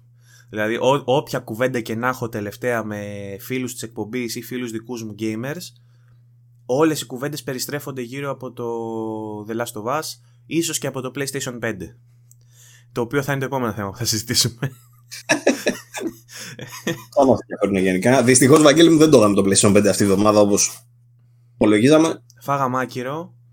Ε, θα, κάποιος θα έλεγε, θα έλεγε κανείς μάλλον δικαιολογημένα δεν το είδαμε. Ήταν μια αρκετά αρχιδάτη κίνηση από τη Sony ε, που έσυρε το χορό εντωμεταξύ αυτού του κινήματος ε, της αποχής ε, από τα πράγματα το ξεκίνησε νομίζω η Sony μαζί με την Naughty Dog ήταν από τις δύο πρώτες εταιρείες που βγάλανε ανακοίνωση ε, μιλάμε φυσικά για το κίνημα του Black Lives Matter που ε, μετά από αυτές τις δύο εταιρείες είδαμε πάρα πολλές να ε, βάζουν μαύρες εικόνες ας πούμε με hashtags και να λένε ότι δεν βγάζουμε τίποτα σε αυτή την περίοδο τέλος πάντων γιατί υπάρχουν πιο σημαντικά θέματα που απασχολούν τον κόσμο και δεν θέλουμε να ε, συγκεντρώνουμε τα φώτα. Ε, το καταλαβαίνω. Γι' αυτόν τον λόγο το καταλαβαίνω πραγματικά. Γιατί σκέψω ότι ε, αν έχεις ρε παιδί μου μια, ένα, μια ιδεοντολογία σαν ε, εταιρεία ε, με κοινωνικό ενδιαφέρον, κοινωνικό χαρακτήρα ας πούμε, τη στιγμή που καίγεται ο κόσμος γύρω σου, δεν θες να αποστρέψεις τα φώτα της δημοσιότητας από το σοβαρό αυτό θέμα και να τα φέρεις πάνω σου. Δηλαδή, τι, τι θα έλεγε για, το, για τη Sony ε, το να φύγουν τα φώτα της δημοσιότητας και να μην καλύπτουν οι δημοσιογράφοι τα θέματα αυτά που συμβαίνουν στην Αμερική, τέλος πάντων, όλο αυτό το χαμό που γίνεται και να ασχολούνται με το PlayStation 5. Γι' αυτό τον λόγο θεωρώ. Είναι ωραίο, ρε παιδί μου. Δηλαδή, τώρα να βλέπεις ότι ένα πολύ σοβαρό θέμα σαν και αυτό που γίνεται τώρα στην Αμερική, κατευθείαν να βλέπεις, Α, δείτε και το PlayStation 5 που δεν ταιριάζει. Mm. Καλώς γίνονται αυτά που γίνονται ε, με τις αναβολές και, και δεν πέφτει το ένα τώρα πάνω στο άλλο. Δεν, δεν θα έπρεπε είναι, είναι αμφίδρομο κιόλας γιατί σκέψω ότι ε, ε, ο χαμός που θα γινόταν σε μια διαφορετική περίοδο όταν θα βγαίνει το PlayStation 5, που θα ήταν το hashtag PlayStation 5 μέσα στο Twitter trending ε, και όλος, όλος ο λόγος και όλος ο ντόρος θα γινόταν για την κονσόλα της Sony αυτή τη στιγμή αντικειμενικά δεν γίνεται και το hype ας πούμε θα... το hype το ενδιαφέρον θα, θα είχε μοιραστεί ρε παιδί μου. Θα υπήρχε η nerd κοινότητα ας πούμε, που μπορεί να έδειχνε ένα ενδιαφέρον για το PlayStation 5 και θα, θα έπαιρνε λίγο από τον τόρο από αυτό το κομμάτι ξέρω εγώ, της επικαιρότητας και θα υπήρχε και ένα άλλο κομμάτι που θα, ασχολ, θα ασχολούνται με την επικαιρότητα οπότε ουσιαστικά και τα δύο θέματα θα πέφτανε. Και από το, δηλαδή και από το εγωιστικό κομμάτι να το πάρεις και από το από την ε, ιδιωτελώς να το δεις δηλαδή ε, δεν της συμφέρει τη Sony να ξεκινήσει μια καμπάνια σπροχτική ε, για το PlayStation 5 τη στιγμή που υπάρχει μεγάλο ενδιαφέρον για ένα άλλο κοινωνικό φαινόμενο. Και από την άλλη μεριά την ηθικολογική που λέμε, προφανώς και δεν είναι και πολύ έξυπνο να προσπαθήσεις να κάνεις δώρο εν μέσω μιας εποχής, μιας κρίσης ας πούμε κοινωνικής ε, που έχει τις προεκτάσεις που έχει σε επεισόδια, σε, σε πορείες, σε νεκρούς Τέλος πάντων, θεωρώ ότι είναι ωραίο αυτό που έγινε. Όπως και να το δεις. Είναι, είναι ανθρώπινο το να κοινωνικοποιούνται λιγάκι, το να, το να ευαισθητοποιούνται μάλλον λιγάκι αυτές οι εταιρείες που τους έχεις υπόψη σου, ρε παιδί μου, ότι είναι οι κολοσσοί, οι μεγάλοι που δεν τους νοιάζει τίποτα. Το μόνο που τους νοιάζει να βγάλουν λεφτά και να βγάλουν το προϊόν τους. Ε, εκεί είναι τουλάχιστον έτσι ανθρώπινο και ελπιδοφόρο ρε, να βλέπεις να κάνουν τέτοια σχόλια και τέτοιες κινήσεις. Ότι εντάξει, κάπου υπάρχει ψυχή. Ο αντίλογος λέει ρε παιδί μου ότι αυτή η ευαισθησία γίνεται για το Θεαθήνε. Ε, θα έχεις δει τα memes, ας πούμε. Σωστή κίνηση, όπως και να έχει. Ξεκινήσουμε από εκεί. Mm-hmm. Από εκεί και πέρα το κρίνει μετά ο καθένας όπως θέλει. Πολλοί ρε παιδί μου το παραλληλίζουν ας πούμε και με το, με το Pride ας πούμε, με το LGBTQ community και τα λοιπά και έχουν βγει τα memes ότι και καλά τι θα αποφασίσει η εταιρεία ας πούμε, να στηρίξει τώρα, το Black Lives Matter ή το LGBTQ ξέρω εγώ, που έχει το meme που προσπαθεί να διαλέξει μεταξύ της, φανέλ, της τη σημαία της LGBTQ και, του, και της μαύρης. Ε, και καλά τι είναι trendy τώρα για να υποστηρίξεις. Αλλά αν, αν, αν περάσουμε λίγο την καβλάντα και αν δούμε λίγο παρακάτω, είναι ρε παιδί μου θέματα τα οποία απασχολούν όλο τον πλανήτη. Και είναι λίγο μαλακία να προσπαθούμε να σταθούμε στα, στα ενάυσματα. Τι ήταν δηλαδή αυτό που το ξεκίνησε, ποια είναι η αφορμή και να μην στεκόμαστε στην ουσία. Ότι δηλαδή έχουμε 2020 και υπάρχει ακόμα όντως διάκριση. Φιλετική, σεξουαλική, οτιδήποτε. Ε, αυτό κάποια στιγμή πρέπει να τελειώσει. Είναι λίγο χαζό να προσπαθούμε να πούμε. Και γιατί να τελειώσει τώρα, ξέρω εγώ. Γιατί να γίνει γι' αυτό. Μήπως γίνεται γι' αυτό. Δεν έχει σημασία το γιατί γίνεται. Σημασία έχει ότι αυτό πρέπει να τελειώσει. Η αφορμή είναι όποια να είναι. Οπότε με αυτή την έννοια, ναι, και εμείς νομίζω είμαστε υποστηρικτικοί. Δεν βάλαμε καμία μαύρη εικόνα, βέβαια, εμείς σαν VG. Αλλά. Ξέρω εδώ, μικρής σημασία έχει. Ξέρω εγώ τι να πω. Δεν είναι ότι ε, θέλουμε να. Σίγουρα στηρίζουμε, ρε παιδί μου, αλλά το, δεν κάναμε αυτό το κομμάτι του social. Ε, δεν ξέρω πώς να το πω. Εγώ το βρίσκω. Αν το κάναμε εμείς στη θέση που είμαστε, θα μου φαινόταν λίγο δίθεν. Η αλήθεια είναι. Ναι. Είμαστε μικροί. Είμαστε, δεν σημαίνει ότι δεν είμαστε υποστηρικτικοί, βέβαια. Και εννοείται ότι μας ενδιαφέρει και αυτό το κοινωνικό το ζήτημα τέλος πάντων το θεωρούμε εννοείται μεγάλο. Ε, Παρ' όλα αυτά, υπήρχαν εταιρείες στο χώρο, όπω ήταν νομίζω η Bethesda, αν δεν κάνω λάθος, η, η Blizzard, η οποία έβγαλε τέλος πάντων, σου πω, που έβγαλε ε, Bethesda Europe, Bethesda UK, ναι, Bethesda, τα λοιπά. Bethesda, Bethesda. Black Lives Matter, άλλαξε το σήμα της, αλλά η Bethesda Middle East άφησε το τέτοιο όπως ήταν. Ήταν για το Black Lives Matter, ήταν για το Black Lives Matter ή για το LGBTQ. Νομίζω ήταν με την πολύχρωμη σημαία που είχαν βάλει όλοι πολύχρωμες. Έχεις δίκιο, LGBTQ. Ναι, γιατί είναι ξεκάρφωτο αλλιώς. Ναι. ναι, εντάξει. Άλλος Έχουν θέματα Άλλος πολιτισμός. Εκεί πέρα η, η, ναι. η, η, παρεξήγηση με αυτό είναι ότι ε, υπάρχει ένα κομμάτι της ασιατικής κουλτούρας στην οποία εκθιάζουμε ας πούμε για τους Ιάπωνες ρε παιδί μου ότι α, οι Ιάπωνες πριν φύγουν από το στάδιο μαζεύουν τα σκουπίδια τους ξέρω εγώ ή ε, α, ξέρω εγώ με, δεν έχουν, με τις γυναίκες ξέρω εγώ έχουν καλύτερη συμπεριφορά δεν είναι σεξιστές κτλ που actively είναι απλά κάποια πράγματα τα κάνουν διαφορετικά. Αυτό το κομμάτι το εκθιάζουμε και ένα, ένα άλλο κομμάτι που για παράδειγμα ότι ξέρω εγώ είναι, είναι πιο συντηρητική στο κομμάτι της ομοφιλοφιλίας αυτό δεν θίγεται. Αυτό είναι λίγο ε, έτσι παράξενο. Ε, αλλά ρε φίλε τώρα τι να κάνεις, να πας, να πας στον κόσμο και να το... Να προσ... Τι θα κάνεις εσύ, αυτό θέλω να σου πω. Είναι λίγο λεπτές ισορροπίες. Σαν εταιρεία τι θα κάνεις; Σαν εταιρεία νομίζω ότι καλό θα ήταν να υποστηρίζεις να μην βγαίνει αυτό που βγήκε στο meme. Δηλαδή να μην βγαίνει ότι όλες αλλάζεις τις ε, σημαίες όλες τις χώρες αλλά στο Middle East δεν το αλλάζεις. Okay. Αυτό δεν φαίνεται ωραίο. Οπότε, δεν είναι το, το καλύτερο τι θα ήταν, να βάλει και στο Middle East ας πούμε και να έρθει σε ρήξη με, το, με τους fans του Middle East. Τι θα γινόταν; Σε τέλειο, ωραία, έστω και γίνεται αυτό, τι θα γινόταν; Ε, δηλαδή, να, το, να, σου δώσω ένα παράδειγμα. Να σου δώσω ένα παράδειγμα. Ένας YouTuber Ινδός, αν δεν κάνω λάθος, ε, έβαλε ένα βίντεο και έγινε μια μαλακία. Ένας YouTuber έβαλε ένα βίντεο, ξέρω εγώ, Ινδός που έκραζε το TikTok και κατέβηκε το βίντεο, οπότε μετά σαν αντίπεινα όλοι οι Ινδοί μπήκανε και βάλανε ένα αστέρι στο TikTok και ρίξανε το rating του TikTok από τα 5, 4 ξέρω εγώ, το ρίξανε στα 1 αστέρια, 2.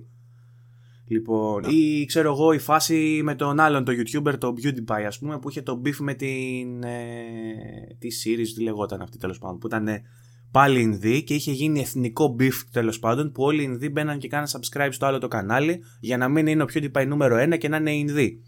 Θέλω να σου πω ότι βλακοδό οι άνθρωποι μπορούν να δημιουργήσουν κίνημα για τους πιο ηλίθιους λόγους την ίδια στιγμή που κάποιοι άλλοι άνθρωποι έρχονται να αντιπαρατεθούν σε άλλα κινήματα που μάχονται για την ισότητα και για... είναι λίγο ξύμορο ρε παιδί μου αυτό, δεν μπορώ να το συνειδητοποιήσω, δεν μπορώ να το συλλάβω. Ε, αλλά και τι να κάνει η Bethesda, δεν ξέρω, τι, δεν ξέρω τι θα μπορούσα να κάνω εγώ σαν εταιρεία, θα μπορούσε ας πούμε να μην βάλει σε κανένα λογαριασμό που από την άλλη θα μπορούσε μετά να βγει κάποιος και να την, να την κατηγορήσει ότι δεν παίρνει θέση σε social ζητήματα, σε κοινωνικά ζητήματα και ότι δεν έχει κοινωνικό πρόσωπο σαν εταιρεία, ας πούμε. Έχουμε δει πολλά. Ε, είδαμε αυτό που έγινε πέρσι με την Blizzard στο Hong Kong. Έχουμε δει διάφορα τέτοιου τύπου. Αν θες να είσαι πολιτικοποιημένος και με, να παίρνεις θέση σε κοινωνικά ζητήματα, πρέπει να το κάνεις νομίζω λίγο καθολικά για να έχεις μια συνολική εικόνα. Δεν γίνεται το ένα μέρος να είναι αυτό και το άλλο μέρος επειδή απευθύνεται σε αυτό το κοινό να μην το κάνεις Okay, οπότε η γνώμη σου είναι ότι once you go political, you can go back. Ή είσαι πολιτικοποιημένος ή δεν είσαι. Ακριβώς αυτό το πράγμα. Θες να το παίξεις πολιτικοποιημένος, ωραία. Πρέπει να το κάνεις σωστά. Πρέπει να το κάνεις ε, συγκροτημένα. Δεν γίνεται ο, η, μία σου μεριά να είναι και η άλλη επειδή δεν, δεν σε συμφέρει να μην είναι. Πώς να το κάνουμε; Για παράδειγμα, η Naughty Dog αυτό το έχει πάει μέχρι τέλους. Σε σημείο που κατηγορείται ότι έχει ατζέντα. Αυτά είναι. Ναι. Οπότε καταλαβαίνεις ότι, ας πούμε, για παράδειγμα, η Naughty Dog έχει έρθει σε ρήξη με το συντηρητικό κομμάτι των οπαδών της. Από την άλλη, όμως, βγάζει τόσο καλά παιχνίδια που ακόμα και στη ρήξη αυτή δεν μπορείς να τις αφαιρέσεις το. Χειρότερο πράγμα που έχει να κάνει κάποιο έργο τέχνης είναι να μην παίρνει θέση. Το χειρότερο πράγμα είναι να είσαι αδιάφορος. Ό,τι κάνει η Ubisoft. Το έχουμε ξαναπεί αυτό το πράγμα. Όταν πας να το παίξεις ότι να, εγώ θα σας δείξω τι γινόταν στον ε, Πελοποννησιακό πόλεμο και ποιος είχε δίκιο, ποιος είχε άδικο, ή τι γινόταν, ξέρω εγώ, σε όλα τα υπόλοιπα ιστορικά γεγονότα που έχουν δείξει, αλλά στα δείχνει τόσο αποστασιοποιημένα και τόσο. Ε, Πώς να το πω, τόσο ουδέτερα. Ναι, αυτό με... το πράγμα το κάνει αδιάφορο το παιχνίδι. Γιατί με, δεν παίρνει κανείς. Disclaimer. με disclaimer στην αρχή κιόλας. Ότι αυτά, τα πρόσωπα και οι καταστάσεις σου δεν μία σχέση έχουν με την πραγματικότητα. Σαν της Ελλάδα τα παιδιά που βγάζανε. Είναι αδιάφορο όμως αυτό το πράγμα. Το κάνει αδιάφορο το παιχνίδι. Το κάνει το, να το βλέπεις και να λες τώρα. Δεν είναι έτσι η πραγματικότητα. Δεν, δεν βλέπω κάτι το οποίο έχει ενδιαφέρον, ας πούμε. Απλά μου δείχνει ένα καμβά, ας πούμε. Δεν μου δείχνει τίποτα. Ναι. Δηλαδή το ότι σου παραθέτει, ας πούμε, κάποια ιστορικά γεγονότα, αλλά πάει να μπει μέσα με κάποιον χαρακτήρα για να σου δείξει ότι πήρε το μέρος των μεν ή των δε, επειδή ακριβώς ο χαρακτήρας παίρνει τον μέρος μέρος και των μεν και των δε, κάνει αυτό το χαρακτήρα ε, αντιπαθή. Ναι. Τι λες ότι ο τύπος είναι διπρόσωπο. Ή ότι, ή ότι, είναι, ή ότι δεν έχει χαρακτήρα. Yes, που δεν τον κάνει ρεαλιστικό, ας πούμε. Ναι, ναι τι αν ήσουν χαρακτήρας πραγματικός, ε, είμαι τον μεν, είμαι, είμαι τους μεν, είμαι, του, είμαι, είμαι τους μεν, είμαι Υπάρχει, υπάρχει μια σύγχυση στο RPG Factor, να το θέσω αλλιώς. Δεν μπορείς δηλαδή να λες από τη μία ότι φτιάχνω RPG και από την άλλη να μην κάνεις role playing. Γιατί Είσαι εκεί που ήθελες τώρα. Έχω, έχω, έχω, ξαναπεί ότι το role playing το προσεγγίζουμε στο κομμάτι των mechanics και αφήνουμε εντελώς απ' έξω ότι ε, στην, επί της ουσίας role playing είναι ότι παίζει ένα ρόλο. Άρα ένα παιχνίδι που θέλει να λέγεται RPG πρέπει να σου επιτρέπει να, παίζεις, να παίζεις το ρόλο που θες. Ωραία. Ρο, είναι από τα πιο ηλίθια πράγματα που έχουν βρει για να κάνουν στα. το πω, στα, στα παιχνίδια που δεν είναι RPG. Για παράδειγμα, ξέρω του Ubisoft πάλι. Far Cry, στα, στα, σε άλλα παιχνίδια τώρα που σου δίνει και καλά ότι έχεις έναν ουδέτερο χαρακτήρα. Το φτιάχνεις, τον κάνεις customize εσύ όπως θες. Την έμενε το κάνουν αυτό για να ευχαριστήσουν τους χρήστες, να φτιάξουν ένα προσωποποιημένο χαρακτήρα ακριβώς όπως τον θέλουν, εξατομικευμένο ακριβώς στα μέτρα τους, αλλά από την άλλη χάνεται ακριβώς όποιο ενδιαφέρον μπορεί να έχει η όποια ιστορία που θα του είχαν φτιάξει. Είναι ό,τι πιο τεμπέλικο, ό,τι χειρότερο μπορούν να κάνουν. Και δεν μιλάω τώρα για τα RPG, τα οποία RPG κάνουν ακριβώς το ανάποδο, δηλαδή σου δίνουν όταν είναι RPG το παιχνίδι, αυτό που κάνει είναι για να, να σου ανοίγει όλους τους δρόμους και κάθε δρόμος όμως να είναι φτιαγμένος. Δεν μπορείς να το κάνεις αυτό το πράγμα, μην τον κάνεις το χαρακτήρα ουδέτερο για να τον, κάνεις, για να τον κάνει ο παίκτης όπως θέλει. Γιατί δεν θα έχει δρόμο να διαβεί. Αυτό θέλω να πω. Στα RPG υπάρχει αυτό το πράγμα. Θες να γίνεις, ξέρω εγώ, ξώτης. Έχεις το δρόμο σου με την ιστορία σου με τα λοιπά. Αν είναι RPG, ξαναλέω. Συνήθως όμως τα παιχνίδια τα περισσότερα που βλέπουμε που κάνεις απλά ένα customization, ξέρω εγώ, το, το, το, το Call of Duty θυμάμαι, τι αειδίε που. Κάποιος ηλίθιος εκεί πέρα που φτιάχνει την ιστορία σκέφτεται: Ωραία, μην βάλουμε ιστορία στον πρωταγωνιστή μας. Δεν έχει αυτό το πράγμα σε παιχνίδι που έχει όντως ε, linear ε, τελείως ιστορία. Λοιπόν, brainstorming, ναι. brainstorming κάνουμε τώρα και εκτροχιαστήκαμε. Έχουν εκτροχιαστεί. η, η, πραγματική είδηση τέλος πάντων που αναστάτωσε τον κόσμο είναι ότι περιμέναμε ένα event και εμάς τους ίδιους μας αναστάτωσε γιατί λέγαμε την προηγούμενη εβδομάδα ότι πω, πω το επόμενο επεισόδιο θα είναι φωτιά. Θα έχουμε παίξει Last of Us, θα έχουμε δει PlayStation 5, θα γίνεις πουτανάρας.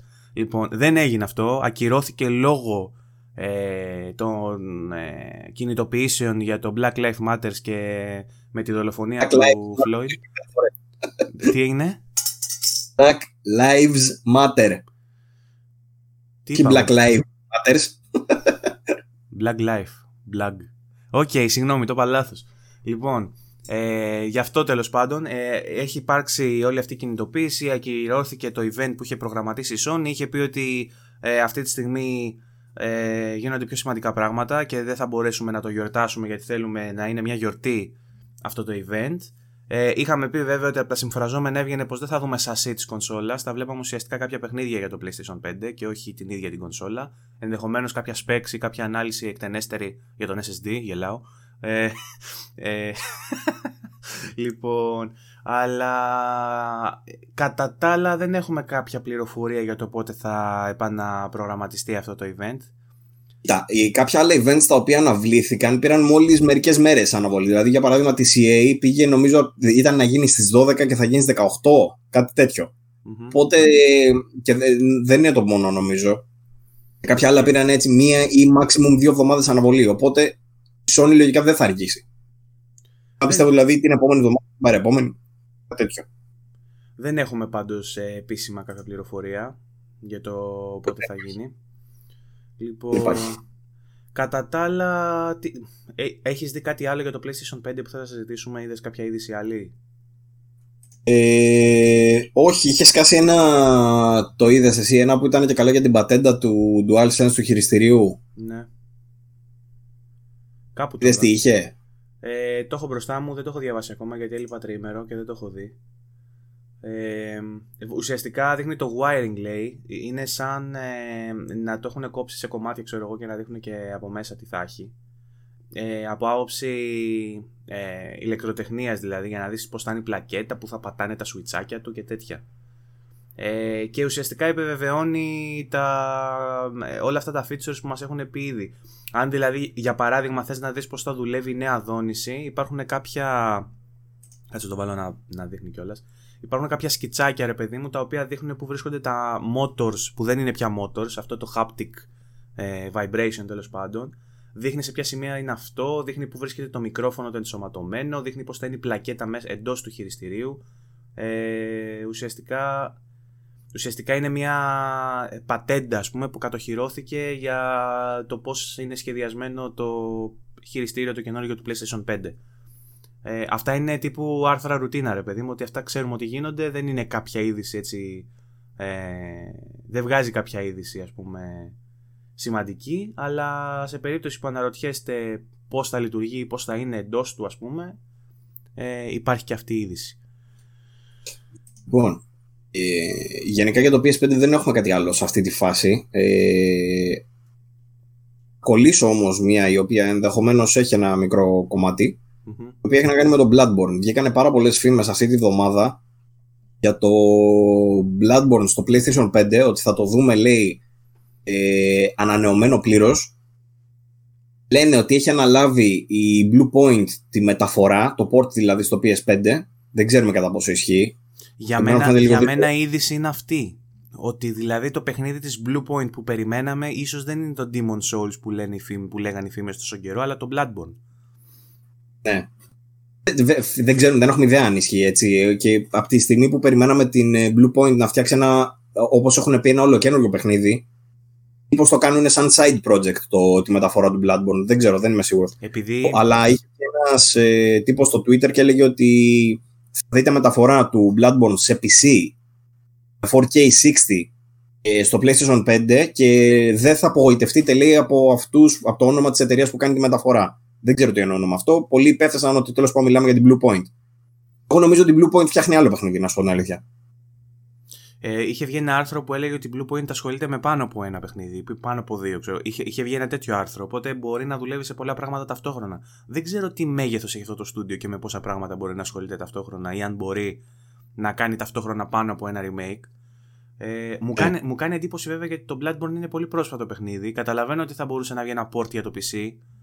Είναι... Οι τύποι δεν έχουν βγάλει καν patch για PS4 Pro, έτσι. Δηλαδή το βάζει στο PS4 Pro, παίζει όπως έπαιζε στο base που με λίγο καλύτερο frame rate. Ξέρω, αυτά, είναι αυτά είναι της From Software, μαλακή της From Software. Το, το image quality δεν είναι. απέχει από το ιδανικό. Ναι. Δηλαδή ήθελα να το παίξω ρε παιδί μου ανανεωμένο και δεν μπορούσα. Ναι, το Bloodborne ρε φίλε, βασικά όλα τα παιχνίδια της From Software για μένα τους λείπει ένα touch ε, έτσι ποιοτικό θα ήθελα να είναι, θα ήθελα να είναι καλύτερα σε, σε πολλά κομμάτια του αισθητικού ας πούμε. Sekiro, εγώ με το Sekiro ήμουν πολύ ικανοποιημένος. Οπτικά ήταν τούμπανο. Ε, όχι, για μένα οπτικά ήταν απλά decent. Δεν ήταν, δεν ήταν κάτι τρομερό. Mm. Απλά δεν ήταν το χάλι που είναι τα υπόλοιπα. Για μένα δηλαδή τα Dark Souls και το Bloodborne είναι, είναι στο όριο του αποδεκτού τεχνικά και αισθητικά. Στο όριο του αποδεκτού. Αισθητικά σίγουρα, τεχνικά OK okay, το συζητάμε το animation δηλαδή, η κάμερα, το... πολλά πράγματα στο, στο κομμάτι αυτό, το Bloodborne και τα Dark Souls και τα περισσότερα παιχνίδια της, της From Software για μένα είναι Μπορεί να... Θα πω μέτρια για να μην παρεξηγηθώ, για να μην έχω από κάτω τον, πάχ, τον πάχο να με βρίζει. Τι; Αυτό. Περιμένω να... Στη γιούχα θα φάω. Περιμένω να μπει ο πάχος να με βρει από κάτω. Αλλά ε, το πιστεύω ειλικρινά αυτό ότι αισθητικά και τεχνικά τα παιχνίδια της From Software είναι πίσω. Είναι ωραία παιχνίδια, έχουν ωραίο gameplay, έχουν ωραία ιστορία, αλλά τεχνικά θα μπορούσαν να είναι πολύ καλύτερα. Μακάρι δηλαδή να μπορούσε να τα πάρει όλα η Blue Point και να κάνει remake και να τα κάνει πιο όμορφα και να παίζονται καλύτερα. Δεν ξέρω πόσο εύκολο είναι αυτό. Και από εκεί και πέρα είμαι, είμαι full μέσα να δω την ιστορία τους. Να, να, θέλω να τα σαπίσω, ρε παιδί μου, αλλά μου το κάνουν δύσκολο. Είναι δύσκολο να τα βλέπεις. Το Sekiro που είπες και εσύ όμως, θα συμφωνήσω ότι είναι σε πολύ καλύτερη μοίρα. Και ελπίζω τα επόμενα παιχνίδια που θα δούμε από From Software να πατάνε σε τέτοια standards. Να μην, είναι πιο, να μην μας θυμίζουν ρε παιδί μου τα Dark Souls και το Bloodborne. Λοιπόν, το βιντεάκι, βγήκε ένα βιντεάκι στο YouTube channel PC Gaming Inquisition που είναι αυτό που αναφέρει ότι το, το, ε, το porting του Bloodborne σε PC και PlayStation 5 γίνεται από την Blue Point και μια άλλη εταιρεία η οποία ονομάζεται Q-Lock ε, η οποία λέει είναι αυτή που βοήθησε στο remaster του Dark Souls ε, και ότι περιμένουμε λέει αυτή την νέα έκδοση να έρθει με 4K60 που αναφέραμε πριν και ότι θα γίνει και διαθέσιμη στο Steam όπως αναμένεται και η έκδοση του Horizon Zero Dawn για PC στο Steam. Okay. Ε, δεν, δεν ξέρουμε τώρα κατά πόσο. Είναι αυτό που λέγαμε πριν, δεν ξέρουμε για κατά PC, πόσο ισχύει. Για PC το βλέπω. Για PC το βλέπω και ανοίγει τα, τους ορίζοντες και σε ένα πολύ μεγαλύτερο group ε, αγοραστικό να παίξει το παιχνίδι, θα, να μπει και το modding community μέσα να το σώσει. όλα αυτά. Ε, αλλά κατά τα άλλα για το κοινό του PlayStation 4 το να πάρει τόσο σύντομα ένα remaster ή remake ή ότι, όπως πες το δεν ξέρω τι θα είναι ε, του Bloodborne εγώ το βρίσκω λίγο ανούσιο ρε φίλε γιατί τόσο σύντομα να βγάλεις το ίδιο παιχνίδι; Δεν μιλάμε καν για Bloodborne 2 για Bloodborne spin-off για καινούριο παιχνίδι Μιλά... αν ετοιμάζουν Bloodborne 2 το να βγάλουν μια καλύτερη έκδοση του Bloodborne 1 που σου είπα ότι αυτή τη στιγμή εγώ πήγα να το παίξω και ήταν δεν μπορούσα να παίξω με μεγάλη ευκολία ναι. Χρειάζεται ένα ρετουσάρισμα. Okay. Ρετουσάρισμα όταν εννοώ, εννοώ απλό ένα port με καλύτερες συνθήκες. Αυτό όχι κάτι άλλο. Αν για παράδειγμα στο launch event του PlayStation 5 μας παρουσιάσουν Bloodborne 2 και μετά από αυτό βγουν και μας πούνε έρχεται και ένα remake του Bloodborne του πρώτου που είναι βελτιωμένο για PlayStation 5. ένα remaster. Ε, δεν παίζει, δεν παίζει για κανένα λόγο. Ένα remaster, εντάξει, με την έννοια του, του καλού port. Από αυτή την έννοια remaster. Και θα βάλουν την Blue Point για να κάνει remaster. Θα βάλουν την Blue Point για να βάλει απλά 4K textures. Λένε ότι συνεργάζεται με αυτήν, με την Q Loco, η οποία έκανε το, το remaster στο Dark Souls. Τώρα τι να. Ξαναλέω. Λοιπόν. ότι παράλληλα και το remake του Demon Souls η Blue Point. Ωραία. Ξαναλέω. Λοιπόν, σε περίπτωση που στο launch event παρουσιαστεί Bloodborne 2, που σύμφωνα με τις φήμες είναι likely και αυτό να γίνει, μπορεί και να γίνει. Ε, αν λοιπόν παρουσιαστεί Bloodborne 2, θα ήταν καλοδεχούμενο να δούμε και ένα remaster του, του πρώτου Bloodborne για να το παίξουν όσοι δεν έχουν παίξει το πρώτο και να το παίξουν στη βέλτιστη μορφή του αν το Bloodborne που σκοπεύουν να μας δείξουν για το PlayStation 5 είναι αυτό remaster και δεν σκοπεύουν να μας δείξουν Bloodborne 2, για μένα είναι ψηλό fail. Για μένα. Τώρα. Εντάξει. Οκ. Okay. Λοιπόν, αυτά για το Bloodborne. Θα περάσουμε σε κάτι άλλο. Ναι, κάτι πολύ ενδιαφέρον που βγήκε πρόσφατα. Mm-hmm. Σήμερα νομίζω. Ε, έχει να κάνει με ένα από τα αγαπημένα σου franchises. Πάλι, ε, το οποίο είναι αυτό του Harry Potter. Mm-hmm. Ο Harry Procter λοιπόν. Έλα, ε, έρχεται, έρχεται από ό,τι φαίνεται ε, έχουμε νέο leak τέλος πάντων με πληροφορίες μετά από αυτό που είχαμε δει τότε ένα βίντεο από, τη Warner, από παιχνίδι της Warner Bros που λέγανε ότι θα κυκλοφορήσει και δεν βγήκε ποτέ που το συζητάγαμε πάλι σε πρόσφατο Είχαμε podcast. δείξει νομίζω και ένα βιντεάκι που, είχα, που είχε λικάρει που έδειχνε τη μάχη mm. Είναι τέλος πάντων ότι αυτό το παιχνίδι συνεχίζει και υπάρχει και ότι δεν θα λέγεται Harry Potter αλλά θα λέγεται Hogwarts A Dark Legacy. Mm. Το συγκεκριμένο παιχνίδι θα είναι ένα RPG που θα βασίζεται στον κόσμο του Harry Potter ε, και έχουμε, οι καινούργιες πληροφορίες λένε τα εξής. Ε, το περιμένουμε λέει να έχει πρωταγωνιστεί έναν fully customizable χαρακτήρα ο οποίος θα αποφασίζει μόνος του αν θα είναι Muggleborn, Pure Blood ή Half Blood ε, και, αν θα, και σε ποια ομάδα τέλος πάντων θα λάβει μέρος. Ε, το παιχνίδι θα διαδραματίζεται. Τι, τι; Ομάδα είπες. Ε, μωρέ, πώς τους λένε τους... Ε... Τα houses λες. Σε ποιον, κοιτώνα, σε ποιον κοιτώνα θα είναι ποιον ναι, συγγνώμη. Θα, μπορείς, έλα, επειδή δεν ξέρεις το lore, κάνε άκρη τώρα. Λοιπόν, θα μπορείς να αποφασίσεις αν θα είσαι μάγκλι ή όχι, που σημαίνει ότι αν θα σε έχει γεννήσει απλός άνθρωπος ε, ή μάγος, αν θα είσαι ε, ημίαιμος ή αν θα είσαι καθαρό αιμο μάγος δηλαδή, Θα ξεκινάς λέει ως πεμπτοετής που σημαίνει αυτό ότι θα σου, θα σου χαρίζουν, θα σε γλιτώνουν από τον κόπο του να μάθεις ξέρω εγώ πώς να κάνεις απλές ασκησούλες με το ραβδάκι σου για να σηκώνεις ξέρω εγώ ε, το φτερό και να το μαθαίνεις πώς πετάει κτλ. Θα είσαι πιο προχωρημένα μέσα στα σχολικά χρόνια. Ε, θα, είναι, λέει, θα, θα είσαι λέει transfer από άλλο σχολείο, θα έρχεσαι ουσιαστικά από άλλο σχολείο μεταγραφή. Ε, θα υπάρχει, θα, αυτό που είπε ο Παύλος πριν, θα γίνεται μια επιλογή για τον ποιο κοιτώνα θα μπεις, αν θα είσαι Gryffindor, Slytherin ε, κτλ. Ε, θα υπάρχει ε, skill tree που θα κάνεις αναβάθμιση ε, τις ικανότητες που θες. Μιλάμε άρα ουσιαστικά για ένα καθαρό MMORPG και χαίρομαι που το ακούω αυτό γιατί θα είναι customizable. Θα είναι customizable τα πάντα, ουσιαστικά θα φτιάχνεις τον εαυτό σου και θα μπαίνεις μέσα στο Hogwarts. Εξού και η επιλογή του ονόματος που δεν έχει μέσα ε, στον τίτλο το Harry Potter, γιατί το παιχνίδι θα τοποθετείται χρονολογικά μετά το τέλος ε, της ιστορίας από τα βιβλία, με βασικούς ανταγωνιστές λέει να είναι τους Death Eaters, ε, οι θανατοφάγοι όπως λεγόντουσαν στα βιβλία, αν θυμάμαι καλά, η οποία ήταν τα τσιράκια του Voldemort που στο τέλος, spoiler alert, spoiler δεκαετίας alert, ο Voldemort πεθαίνει και αφήνει πίσω τα τσιράκια του. Προφανώς αυτά κάποιον νέο θα έχουν ε, στα ενία και θα ξαναγίνεται η σύνθεσή τους ας πούμε και αυτοί θα είναι οι βασικοί ανταγωνιστές. Ε, θα έχει λέει τέσσερα hubs, τέσσερα, τέσσερα βασικά σημεία που θα είναι το Hogwarts που αυτό από μόνος θα μπορούσε να είναι ένα παιχνίδι έτσι γιατί μιλάμε για μια τεράστια έκταση και ένα τεράστιο ε, δόμημα με άπειρους ορόφους και τα λοιπά. Θα έχει το Hogsmeade που είναι το χωριό έξω από το Hogwarts που τους πηγαίνουν πενταήμεροι, πώς μας πηγαίνουν μας στο Ναύπλιο, ε, κάπως έτσι. θα έχει το, το Υπουργείο Μαγείας το οποίο γίνανε όλα τα γεγονότα του τελευταίου, της τελευταίας ταινίας και του τελευταίου βιβλίου που όσοι τα έχετε δει ξέρετε ότι έχει και εκεί τεράστιο βάθος και πολλά πράγματα να δούμε. Και μιας και το παιχνίδι θα είναι apparently της Warner Bros. Καλά λέω. Ναι. Θα υποφεληθεί και του διάσημου Nemesis System που είχαμε δει στο Shadow of Mordor. Ε, που σημαίνει ότι προφανώς ε, την θέση των Orcs θα πάρουν οι θανατοφάγοι ε, οι κακοί τέλος πάντων που θα ελέγχουν ε, ε, ανθρώπους ε, μικρότερης βαθμίδας της αντίπερα όχθης οπότε σκοτώνοντας το κεφάλι ή παίρνοντας, παίρνοντας τον ε, μαζί σας θα μπορείτε να επηρεάσετε αυτό το δενδροειδές, αυτό το branching σύστημα από κακούς ξέρω εγώ που ε, λειτουργεί έτσι δυναμικά. Όσοι έχετε παίξει και το Shadow of Mordor θα καταλαβαίνετε γιατί ακριβώς μιλάμε. Λοιπόν, επίσης λέει ίσως θα έχει Quidditch που είναι το άθλημα αυτό με τα σκουπόξυλα που πετάνε και παίζουν πρακτικά ένα κράμα από μπάσκετ και ποδόσφαιρο πάνω σε σκουπόξυλα. Όσο βλακέ και αν ακούγεται και αυτό έχει ένα ενδιαφέρον. Για εσάς που είστε Potterheads καταλαβαίνόμαστε, για τους υπόλοιπους ζητούμε συγγνώμη για το cringe. Λοιπόν, θα έχει το card game αυτό που υπήρχε πάντα με τις κάρτες προφανώς που μαζεύεις από τα, τα σοκολατάκια, τα βατράχια που είχε.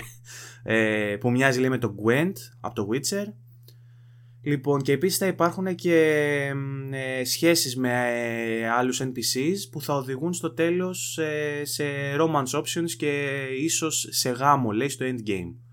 Οπότε θα έχει και αυτό το κομμάτι του RPG, το love making. Τι άλλο; Ε, όλα αυτά λέει τα παίρνουμε με επιφύλαξη γιατί είναι ουσιαστικά ένα Reddit post ε, διαιωνίζεται εδώ και πάρα πολύ καιρό η φήμη για ένα παιχνίδι Harry Potter και λογικά θα υπάρχει κάτι τέτοιο στα σκαριά. Εμένα μου κάνει εντύπωση που τόσα χρόνια δεν έχουν κάνει κάτι με αυτό. Πάντα ζητούσα ένα RPG ε, στον κόσμο του Harry Potter. Θυμηθούμε λιγάκι ότι η Warner Bros. περιμένουμε να ανακοινώσει και Batman και δεν έχει ανακοινώσει. Περιμένουμε τώρα αυτές τις μέρες, όπου να είναι, να ανακοινωθεί και το Harry Potter και το Batman. Λοιπόν, θα αρχίσουμε να μαζεύουμε λεφτά να πάμε να τους κάψουμε, Παύλο, μου φαίνεται. Εσύ για τον Batman και εγώ για το Harry Potter. Νομίζω ότι η Warner Bros. Με πλακάτ, ναι. Ε, θα βγάλουμε κι εμείς ένα hashtag να το κάνουμε κίνημα. Ακούστηκε λάθος αυτό ναι. βέβαια. Έτσι όπως το είπα. Ε, αλλά ναι, πρέπει να κάνουμε κι εμείς κάτι για τα αγαπημένα μας franchise. Αυτά. Γενικά ακούγεται πάρα πολύ ενδιαφέρουσα όλη η ιδέα. Μακάρι να ισχύει. Ο Λίκερ λέει ότι είναι μέσα από την συγγενή, νομίζω, της ομάδας της Warner Bros. Ε, ή τέλος πάντων κοντά. Δεν ξέρουμε αν ισχύει. Στο Reddit τα βγάλαν τα παιδιά. Μπορεί και να ισχύει, μπορεί και όχι. Ακούγονται ενδιαφέροντα πάντως όλα αυτά. Ένα RPG δηλαδή στον κόσμο του Harry Potter με όλα αυτά μέσα είναι κάτι που έλειπε. Γιατί ως τώρα είχαμε δει παιχνιδάκια Harry Potter λίγο εντάξει, linear και έτσι, τέτοια φάση. Ναι. Βασίζονταν στις ταινίες περισσότερο. Έχει πιο πολύ ενδιαφέρον αυτό το πράγμα. Με Nemesis System και όλας και τα λοιπά, πολύ καλό. Οκ. Okay. Η... Εν τω μεταξύ τα παιχνίδια Harry Potter μέχρι πρότινος νομίζω τα είχε η, η EA, αν δεν κάνω λάθος. Ναι, ναι, ναι. Δεν Τώρα έχει, το... ανάμειξη έτσι. Μόνη της η Warner μπροστά.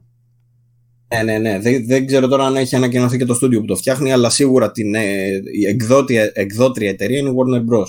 Μιας και είπα για EA ε, μεταξύ. Ναι, για πες. Και αυτό, αν βγει ποτέ το Harry Potter, το ε, παιχνίδι που συζητάμε. Ε, εγώ θα γελάσω άμα βγει του χρόνου και δεν έχει βγει ακόμα Batman. Λοιπόν, ε... Αλλά θα γελάμε. Εκεί, εκεί νομίζω όντως θα στείλω πολλά μήνυματα στην εταιρεία. Πολλά. Δηλαδή, εντάξει. Ναι, ότι... Πρέπει να ντρέπεστε και τέτοια. Η, η διαφορά μας είναι ότι εγώ θέλω να δω και τον Batman, ενώ εσύ δεν θες να δεις το Harry Potter. Οπότε εντάξει, έχει. Προφανώς θέλω, απλά προ, προφανώς είναι εδώ το ένα και το άλλο. Εντάξει. Αλλά εντάξει. Ε, η EA λοιπόν, μιας και την ανέφερα πριν, ε, θα κάνει και αυτή ένα, λέει, ένα εκατομμύριο δωρεά στους, ε, στα organizations που μάχονται για τα δικαιώματα των μαύρων.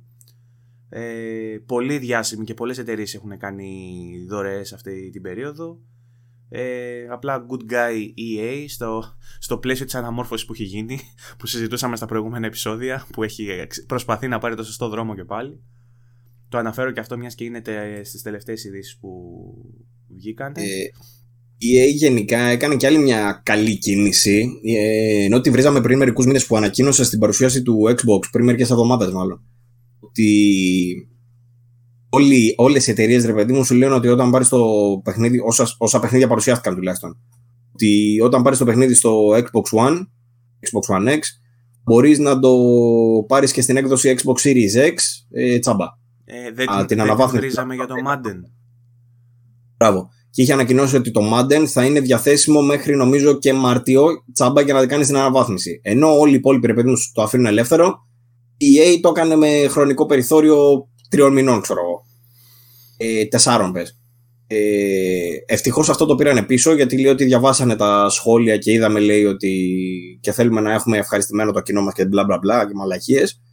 Ευτυχώς το κατάλαβαν τουλάχιστον και λένε ότι δεν το κάνανε βέβαια ανοιχτό τελείως. Ότι το Madden θα μπορεί να είναι διαθέσιμο για πάντα όταν πάρει την Xbox One έκδοση για να πάρεις την έκδοση Xbox Series X. Mm-hmm. Αλλά τουλάχιστον την έκαναν για ένα χρόνο. Δηλαδή από εκεί πέρα που ήταν για τέσσερις μήνες το κάνανε για. Μέχρι, όχι ψέματα, όχι για ένα χρόνο, μέχρι να βγει το επόμενο Madden, έχουν πει. Mm-hmm.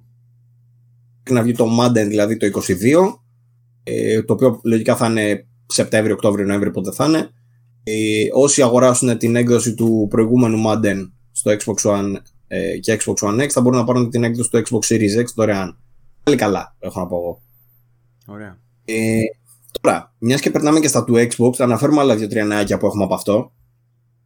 Ε, ένα σημαντικούλι έχει να κάνει λίγο με το τρόπο εξαργύρωσης των ε, προσφορών του Xbox.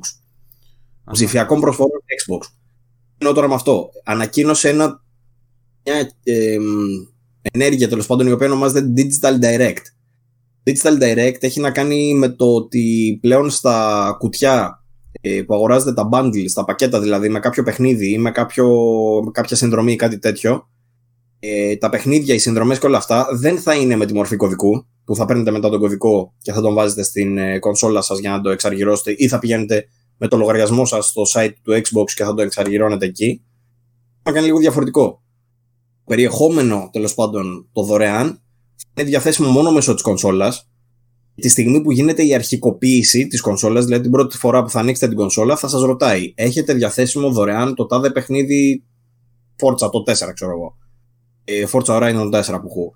Θέλετε να το συνδέσετε με τον λογαριασμό σας ή όχι; Σε εκείνο το σημείο θα επιλέγεις είτε θα το συνδέεις με τον λογαριασμό σου ώστε να γίνεται το redeem, δηλαδή αυτόματα, να μην χρειάζεται να βάλεις κάποιο κωδικό, είτε να τον κρατάς για αργότερα. Το αργότερα όμως τι σημαίνει ότι θα είναι πάλι διαθέσιμο μόνο μέσω της κονσόλας. Δεν ξέρω αν γίνονται κατανοητά αυτά που λέω. Mm-hmm.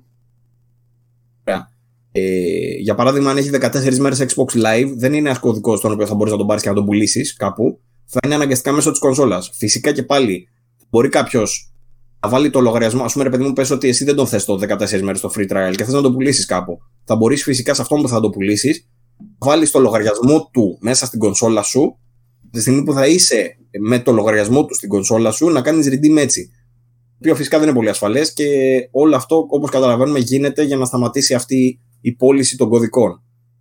Μεταχειρισμένων κωδικών, για να σταματήσει λίγο αυτό που γίνεται ε, με, το, με τα καταστήματα τύπου G2A ας πούμε και Kingwin και τα λοιπά. Ε, είναι μια μέθοδος η οποία δεν φαίνεται να βολεύει πάρα πολύ. Είναι τόσο άσχημο αυτό. Σαν, σαν φαινόμενο θεωρείς ότι είναι άσχημο; Τι, Τα, χα, η τι αλήθεια είναι- χαλάει ας πούμε στην αγορά; Ενδεχομένως να δυσκολέψει ε, λίγο τους χρήστες οι οποίοι θέλουν να αγοράσουν για παράδειγμα ένα bundle με, το, με την κονσόλα και το παιχνίδι ε, ενδεχομένως να είχαν αγοράσει το παιχνίδι, ενδεχομένως να μην τους ενδιαφέρει το παιχνίδι ή να ήταν σε κάποια προσφορά, δεν ξέρω και εγώ τι. Να του ήταν άχρηστο το παιχνίδι. Αυτό το παιχνίδι τώρα δεν θα μπορούν να το πουλήσουν. Αυτό είναι το πρόβλημα. Εκεί δυσκολεύει δηλαδή η κατάσταση. Κατά τα άλλα είναι εντάξει, δυσκολεύει Ε, λίγο από την έτσι- άποψη. Έτσι, όπως το είπες, έτσι όπως το είπες ήταν σαν να λες ότι σώζει την κατάσταση με το Kingwin και το G2A ας πούμε ότι αυτό τι, το θεωρείς αρνητικό ας πούμε φαινόμενο; Ότι υπάρχουν τέτοια ότι site. υπάρχει. Hey, Ναι. καταρχήν είναι παράνομα. Δεν, ε, υπάρχει τρόπος για τη Microsoft να το περιορίσει αυτό το φαινόμενο που λένε κωδικούς από εκεί μέσα ε, πέραν αυτού ε, τέτοιων κινήσεων. Αυτό είναι το, το βασικό τους πρόβλημα γιατί είναι διαφυγόντα κέρδη για αυτούς. Μπράβο, αλλά ε, πώς μπορείς να υπο... με, με, με τι δικαιοδοσία μπορείς να εμποδίσεις έναν ιδιώτη να βάλει μια αγγελία; Δεν είναι ουσιαστικά αυτά που βλέπαμε με το DRM στην προηγούμενη γενιά και τα κράζαμε και κοροϊδεύαμε. Και βγήκε η Sony μετά και έκδοσε το δισκάκι και κέρδισε το console war. Τώρα αν το πας ε, στο ότι όμως όλα τα παιχνίδια έρχονται σε ψηφιακή μορφή Ναι, ωραία. Ευτυχώς είναι ένα Άσχε αυτό. Ε, ωραία, παίρνω εγώ ένα bundle με ψηφιακούς κωδικούς και ένα παιχνίδι το έχω ήδη. Θα το βάλω στον κόλλο μου, να μην το πουλήσω. δυστυχώς θα πρέπει ναι. Δεν θέλω να το βάλω στον κόλλο μου, τι θα γίνει. Με το ζόρι μου το βάλω στον κόλλο. Δυστυχώς, ρε παιδί μου, όλες οι εταιρείες ούτως ή άλλως εδώ και πολλά χρόνια προσπαθούν να καταπολεμήσουν το παρεμπόριο. Ε, Στην ουσία το, τη μεταπόληση, Ωραία, ας για πούμε. να το, τα μεταχ- καταπολεμήσει το παρεμπόριο όμως, δώσε και μια εναλλακτική στον κόσμο. Δεν γίνεται να του λες: Α, όχι, δεν γίνεται, θα τα παίρνεις τα παιχνίδια 60 ευρώ, ντε και καλά. Αφού μπορώ να μπω στο Kinguin και να το πάρω 25 και 30, γιατί να μην το πάρω 25 και 30. Τέλος Ναι, πάντων. ε, Οκ, ε, Ακριβώς επειδή δεν ναι, προσπαθούν διαφωνώ. να το ελέγξουν αυτό το ζήτημα. Διαφωνώ. Παρεμπόριο θα μπορούσα να χαρακτηρίσω χίλια δύο, όχι χίλια δύο πράγματα, συγκεκριμένα άλλα πράγματα. Το να έχεις διπλό έναν κωδικό και να θες να τον πουλήσεις, εγώ δεν το βλέπω παράνομο. Ναι.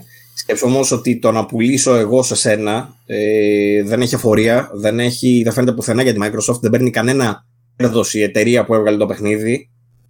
Ε, αυτός που αυτή αγόρασε, είναι απόλυτη. αυτός που βρήκε Άλλο. τον κωδικό αρχικά όμως, δεν τα πλήρωσε όλα αυτά; Ναι, α- ε, θεωρητικά όμως ε, με κάθε νέα πώληση και με κάθε νέο χρήστη πρέπει να πηγαίνει θεωρητικά πάντα και σύμφωνα με το νομικό πλαίσιο που υπάρχει. Κάτσε ρε, Πρέπει να πηγαίνει πήρα κάτι ένα, στην- προϊόν το δεν- οποίο, πήρα ένα προϊόν που εγώ πλήρωσα τον φόρο και τα λοιπά, αλλά δεν το χρησιμοποίησα καθόλου. Πλήρωσα εγώ τον φόρο. Αλλά πλήρωσα έναν φόρο για ένα πράγμα που δεν το χρησιμοποίησα. Και αυτό το πράγμα μετά εγώ το Ε, έδωσα σε ε, έναν το- άλλον. Έχω πληρώσει εγώ τον φόρο για τον άλλον. Συμφωνώ. Είναι λίγο γκρίζα ζώνη όμως, γιατί έχει να κάνει με το προϊόν αυτό καθ' αυτό. Για παράδειγμα, όταν αγοράσεις ένα αυτοκίνητο, ε, υπάρχει η διαδικασία, ρε παιδί μου, της μεταφοράς που φαίνεται στην εφορία. Όταν αγοράσεις ένα παιχνίδι, όταν αγοράζεις μάλλον ένα κρουασάν, υπάρχει αυτό το πράγμα. Το παίρνεις όμως, το καταναλώνεις εσύ εκείνη την ώρα. Αν αυτό το προϊόν όμως μπορείς να το καταναλώσεις εσύ, μπορεί να το καταναλώσεις και κάποιος άλλος, εκεί παίζει λίγο με τα δικαιώματα. Για παράδειγμα, πώς είναι η μουσική; Ωραία, αν, Όταν αν, ακούσεις- μπορεί να το, κατα- αν μπορούν να το καταναλώσουν και οι δι- δικαιώματα για παράδειγμα της μουσικής, όταν, τα- όταν ακούς εσύ τη μουσική και την καταναλώνεις, έχεις πληρώσει εσύ για τη μουσική. Αυτό το πράγμα όμως, αν το βγάλεις με ντουντούκα και το ακούνε άλλοι 100, δεν έχεις δικαίωμα να το κάνεις. Γιατί χάνονται δικαιώματα εκείνη τη στιγμή και θα έρθει η τάδε Ωραία, εταιρεία που έχει τα δικαιώματα των καλλιτεχνών για να σου ζητήσει Ο- δικαιώματα. Ο κωδικός όμως είναι redeemable once. Δεν μπορείς να τον χρησιμοποιήσεις και εσύ και να τον δώσεις κι άλλον. Δεν είναι το ίδιο με το να βγάζει δημόσια προβολή μια, μια ταινία ή μια μουσική. Έχω αγοράσει εγώ κάτι πε- με το αυτοκίνητο που λες Αγοράζω εγώ ένα αυτοκίνητο και δεν το οδηγώ καθόλου. Το παίρνω κουτάτο και το έχω σε κουτί. Το έχω στην αποθήκη, δεν το έχω βγάλει καθόλου, δεν το έχω οδηγήσει καθόλου και ξαφνικά καταλαβαίνω ότι το σήμα και η ασφάλεια και αυτά είναι πάρα πολλά, δεν μπορώ να τα διαχειριστώ, οπότε αποφασίζω να το πουλήσω σε έναν άλλον. Και για να μην το βάλω στον κόλο μου, το δίνω στη μισή τιμή στον άλλον. Πρέπει να ξαναπληρώσει ο αγοραστής πάλι το φόρο και πάλι τους δασμούς. Ενώ δεν έχει χρησιμοποιηθεί το αμάξι το αρχ- αρχικά; Θα πληρωθούν, τι να σου πω τώρα, θα πληρωθούν ούτως ή άλλως για τη μεταφορά. Όλα τα παράβολα κτλ. Από εκεί και πέρα, Τα παράβολα, όχι. τα παράβολα τα Ναι. πληρώνεις γιατί απασχολείς στη δημόσια υπηρεσία, υποθέτω. Γίνεται μια διαδικασία. Δεν σ' άκουσα. πολιτικά λέω αυτή είναι η χρήση όντως. Ωραία. Οι, οι δασμοί όμως και οι φόροι αφορούν μια καινούργια αγορά γιατί αγοράζεις κάτι, το αγοράζεις σε μια συγκεκριμένη χώρα και θα το κινείς και θα το δουλεύεις σε μια συγκεκριμένη χώρα. Οπότε αυτό θα το κάνεις σε αυτή τη χώρα που σου επέτρεψε να το κάνεις, πρέπει να δώσεις κάποιους δασμούς στη χώρα. Αν εγώ όμως το αγοράσω, πληρώσω τους δασμούς και δεν το χρησιμοποιήσω, γιατί να πρέπει να ξαναπληρώσω τους δασμούς αυτούς; Ηθικά, αν το πάρεις, αυτό που λες, ναι. Αλλά αυτή τη στιγμή δεν έχουμε να κάνουμε με ηθικό πράγμα. Αυτό που κάνουμε είναι να προσπαθείς να μου εξηγήσεις ότι τα πράγματα είναι έτσι όπως είναι. It is what it is που λέει και το τέτοιο. Δηλαδή, έτσι είναι το νομικό πλαίσιο, το καταλαβαίνω, αλλά θέλω να σου πω ότι είναι παράλογο ένα παιχνίδι, έναν κωδικό, ο οποίος μπορεί να γίνει redeem, εξαργύρωση μία φορά και θα παίξει ένας παίχτης, επειδή εγώ τον πήρα και δεν τον θέλω πια, να μην μπορώ να τον πουλήσω. Αυτά θα έπρεπε να είναι μέσα στα δικαιώματα του καταναλωτή, όχι στα δικαιώματα αυτών που βγάζει το παιχνίδι. Δεν μπορώ να σου πω τώρα ότι διαφωνώ, εννοείται ότι συμφωνώ με αυτό το πράγμα που λες. Κανονικά έτσι θα έπρεπε να είναι. Απλά εσύ παρουσιάζεις την είδηση, οπότε πρέπει να έχεις αυτή τη στάση. Προσπαθώ να το παρουσιάσω λίγο πιο ουδέτερα. Αυτό που μπορώ να σου πω είναι ότι αν η εταιρεία είναι αυτή που βγάζει το παιχνίδι και θέλει να ελέγξει πλήρως το προϊόν της, έχει το δικαίωμα να κάνει κάποιες μανούβρες. Ε, μία από αυτές τι μανούβρες φαίνεται να είναι αυτή η μαλακιά που βρήκαν τώρα. Ωραία. Αυτό. εύχομαι λοιπόν να βγει η Sony και να φτιάξει ένα digital storefront επίσημο στο οποίο θα μπορείς να βάλεις αγγελία τα παιχνίδια σου. Γεια. Yeah. Αυτό είναι κάτι που θα έπρεπε να το κάνουν. Και βασικά και στο Steam και σε όλα τα ψηφιακά τα stores όχι μόνο να προσθεθεί η, η διαδικασία του να δωρήσει κάτι σε κάποιον, δηλαδή και καλά αυτό το gift που έχει το Steam, που θα έπρεπε να προσθεθεί ήδη και στα άλλα που δεν υπάρχει, όχι νομίζω υπάρχει στο Xbox. Θα έπρεπε να προσθεθεί και στο PlayStation, αλλά θα έπρεπε να προσθεθεί και η διαδικασία της μεταπόλησης, όντως. Και, και ας παίρνει και, και το κατάστημα ας παίρνει προμήθεια, πούμε. Α έχει κάποια Αυτό θα ήταν πιο Α έχει κάποια fees. Ναι. Να σου λέει, ξέρω εγώ, ότι η μεταφορά κοστίζει 3 ευρώ και επιβαρύνει τον ε, αγοραστή, για παράδειγμα. Αλλά να μπορείς να το κάνεις. Ωραία. Και κάτι που θα έπρεπε ήδη να, να υπάρχει για τα ψηφιακά και ε, ενδεχομένως να υπάρξει στο μέλλον αυτό το πράγμα. Αλλά μέχρι να συμβεί αυτό και μέχρι να γίνει και μέχρι να προστατευτεί ο καταναλωτής από όλες αυτές τις μαλακίες που βρίσκει κάθε εταιρεία για να ξεζουμίζει όλη την ώρα, όπως είναι αυτό που είπαμε τώρα, ενδεχομένως να περάσει κάποιος καιρός και μέχρι να γίνει αυτό θα βλέπουμε τέτοιες λύσεις. Δυστυχώς. Οκ. Okay. Ωραία, πάει και αυτό. Όπως ήταν και τα DRM βέβαια του Xbox, αλλά εκεί πέρα ήταν πολύ πιο μπαμ και εννοείται ότι ο καταναλωτής δεν το δέχτηκε αυτό το πράγμα. Έκανε τεράστια ζημιά. Τώρα αυτό είναι πολύ πιο ήπιο, βέβαια. Δεν, δεν ε, επηρεάζει σε τέτοιο μεγάλο βαθμό. Αλλά ναι, είναι ακολουθεί το ίδιο, το ίδιο vein, ας πούμε. Ε, σε μια πιο θετική βέβαια είδηση για το Xbox κυκλοφόρησε, δεν ξέρω αν το πήρες χαμπάρι, το, η έκδοση του Xbox One X του Cyberpunk 2077 και πολλοί είναι αυτοί που αναρωτιούνται μα πώς αφού δεν έχει το παιχνίδι μέσα. Ε, η αλήθεια είναι το παιχνίδι το έχει για προπαραγγελία, για, μάλλον για προεξαργύρωση. Εξαργυρώνεις από την αρχή και το έχεις διαθέσιμο όταν βγει το παιχνίδι ρε παιδί μου. Ε, ο λόγος που επέλεξαν να βγάλουν την κονσόλα νωρίτερα από την κυκλοφορία του παιχνιδιού δεν ξέρω ποιος είναι, ειλικρινά ίσως έχει να κάνει με logistics. Ίσως τους ήταν πιο εύκολο να το βγάλουν τώρα. Για, εγώ θα πω γιατί ρε CD Projekt Red. Γιατί; Εντάξει, κοίτα, πολλοί ενοχλήθηκαν από αυτό το πράγμα. Εγώ δεν βρίσκω λόγο. Γιατί, είναι... φίλε, γιατί δεν έχει βγει το παιχνίδι ακόμα. Που ξέρεις ότι θα φάει κι άλλη αναβολή. Τι γάμο. Καλά, καταρχήν δεν, δεν, δεν παίζει να φάει κι άλλη αναβολή, Αυτό το αποκλείω, αλλά εντάξει. Κάτσε να βάλω ένα bookmark εδώ για να το κάνω γκυφάκι. Να το κάνω όταν θα φάει την αναβολή την επόμενη. Θα βγει το Σεπτέμβρη. Απλά από τη στιγμή μπορείς να έχεις πιο, γρήγορα, πιο νωρίς την κονσόλα, γιατί να μην την έχεις. Δηλαδή δεν βρίσκω λόγο να γκρινιάζουμε και γι' αυτό ρε παιδί μου. Αυτό θέλω να πω. Ε, ναι, αλλά κονσόλα θα σου βγάλει μια yeah. themed κονσόλα χωρίς το παιχνίδι, ξέρω εγώ. Τώρα το να σου, να σου ανεβάζει την τιμή το γεγονός ότι συμπεριλαμβάνεται ένα παιχνίδι το οποίο δεν έχει κυκλοφορήσει ακόμα, άρα είναι αέρας κοπανιστός, δεν το βλέπω τόσο καλό deal. Δεν είναι αέρα κοπανιστός, ξαναλέω, γιατί είναι προπαραγγελία. Όπως ναι, προπαραγγέλνει ένα. Δεν βγει ποτέ το παιχνίδι. Μπορεί να, μπορεί να γκρεμιστεί το σύμπαν. Μπορεί να, να έχουμε δεύτερο yeah. κύμα κορονοϊού στο, στην Πολωνία και να μην δουλεύει τίποτα και να μην βγει. Τι να σου πω, ρε φίλε. Μπορεί να γίνουν χίλια δύο πράγματα. Αγοράζεις αέρα. Την ίδια, λογική, την ίδια λογική πρέπει να κόψουν και όλες τις προπαραγγελίες όμως. Στην ουσία αυτό μου λες. Κατάπτυστες. Ποτέ προπαραγγελία. Ποτέ. Το συμφωνώ. Ποτέ προπαραγγελία. Κακώς υπάρχει η διαδικασία της προπαραγγελίας. Από εκεί και πέρα όμως, από τη στιγμή που υπάρχει, ε, δεν μου φαίνεται περίεργο το γεγονός ότι μπορεί να αγοράσει τώρα μια κονσόλα που, η οποία είναι themed με ένα παιχνίδι που θα βγει πιο μετά. σα ίσα το βρίσκω πολύ ευχάριστο. Σε τι τιμή κυκλοφόρησε αυτή; Ε, αυτή βγήκε σε εκπληκτική τιμή, έχει βγει στα 329. Mm-hmm. Μιλάμε για το Xbox One X αυτή τη στιγμή. Τη, μιλάμε για την Dubani την έκδοση. Ε, έχει πολύ ωραίο σχεδιασμό πάνω, έχει πολύ ωραίο σχεδιασμό και στο χειριστήριο. Νομίζω το χειριστήριο υπάρχει και να το αγοράσει κάποιος ξεχωριστά, αν δεν κάνω λάθος. Ε, και ένα γαμάτο στοιχείο, πολύ γαμάτο στοιχείο που βγήκε και σε ειδησούλα, έχει να κάνει με το ότι στο πίσω μέρος της κονσόλας υπάρχει ένα σηματάκι το οποίο γράφει ε, Uniform Victor Mike Echo. Το αρχικό γράμμα από την κάθε λέξη είναι UVME, το οποίο σημαίνει UVME, που σημαίνει Ultraviolet Me, που σημαίνει ότι ρίξε μου υπέρυθρο, ε, όχι υπέρυθρο, υπερ, περιόδες φως. Σημαίνει ότι αν πας με ένα black light προς αυτό το σωματάκι, του βγάζει μετά ε, ένα κρυφό μήνυμα, ας πούμε, που είναι τυπωμένο πάνω στην κονσόλα, το οποίο λέει, πρέπει να σου πω τι λέει, κάτσε να το βλέπω καλά, βλέπω κάτι φωτογραφίες, Hey, many languages, one message. Βάζει μετά αυτό που, άμα, άμα περάσει η περίοδο λάμπα δηλαδή από πάνω, η περίοδος φως, ε, είναι ωραίο σαν easter egg πάνω στην κονσόλα. Κούς. Ναι, το message ποιο είναι; Ε, το message είναι αυτό. Many languages, one message. Α, το, το message ποιο είναι αυτό το one message; Ε, thank you σε 15 γλώσσες. Έχουν γράψει τη λέξη thank you σε 15 λέει γλώσσες. Μάλιστα. Οκ. Okay. Δεν είναι ωραίο σαν easter egg πάνω στην κονσόλα; Ωραίο είναι. Αλλά δεν, δεν μου αρέσουν τα themed consoles σε μένα. Αλλά ναι, οκ. Okay. Ωραίο είναι. Χειριστήριο το έχεις δει, πολύ ωραίο. Ωραίο είναι ρε παιδί μου, απλά ε, δεν θα, δε θες να έχεις την κονσόλα σου στην original μορφή της. Δεν θες να είναι έτσι όπως βγήκε, ξέρω εγώ. Ναι, ε, κοίτα, κι εγώ αν αγόραζα ειδική έκδοση θα ήταν σε φάση σαν τη δική σου που έχεις τη λευκή, ας πούμε. Όχι τίποτα πιο Πομένω με παιχνίδι, ας πούμε, πάνω και εγώ δεν το προτιμώ. Δηλαδή, άμα μου έγραφε πάνω Destiny, ας πούμε, θα χαλιόμουν. Ακόμα και αν ήμουν φαν του Destiny. Όχι, κι εγώ, κι εγώ. Μόνο μαζί σου αυτό. Αλλά φαίνεται όμορφη όμως. Εντάξει. Λοιπόν... Με, με λοιπόν, πολύ ελάχιστες εξαιρέσεις στα bundles ε, μπορώ να πω. Για παράδειγμα, στο original PlayStation 4 μου άρεσε πολύ του Metal Gear η συλλεκτική η Bordeaux. Δεν το θυμάμαι.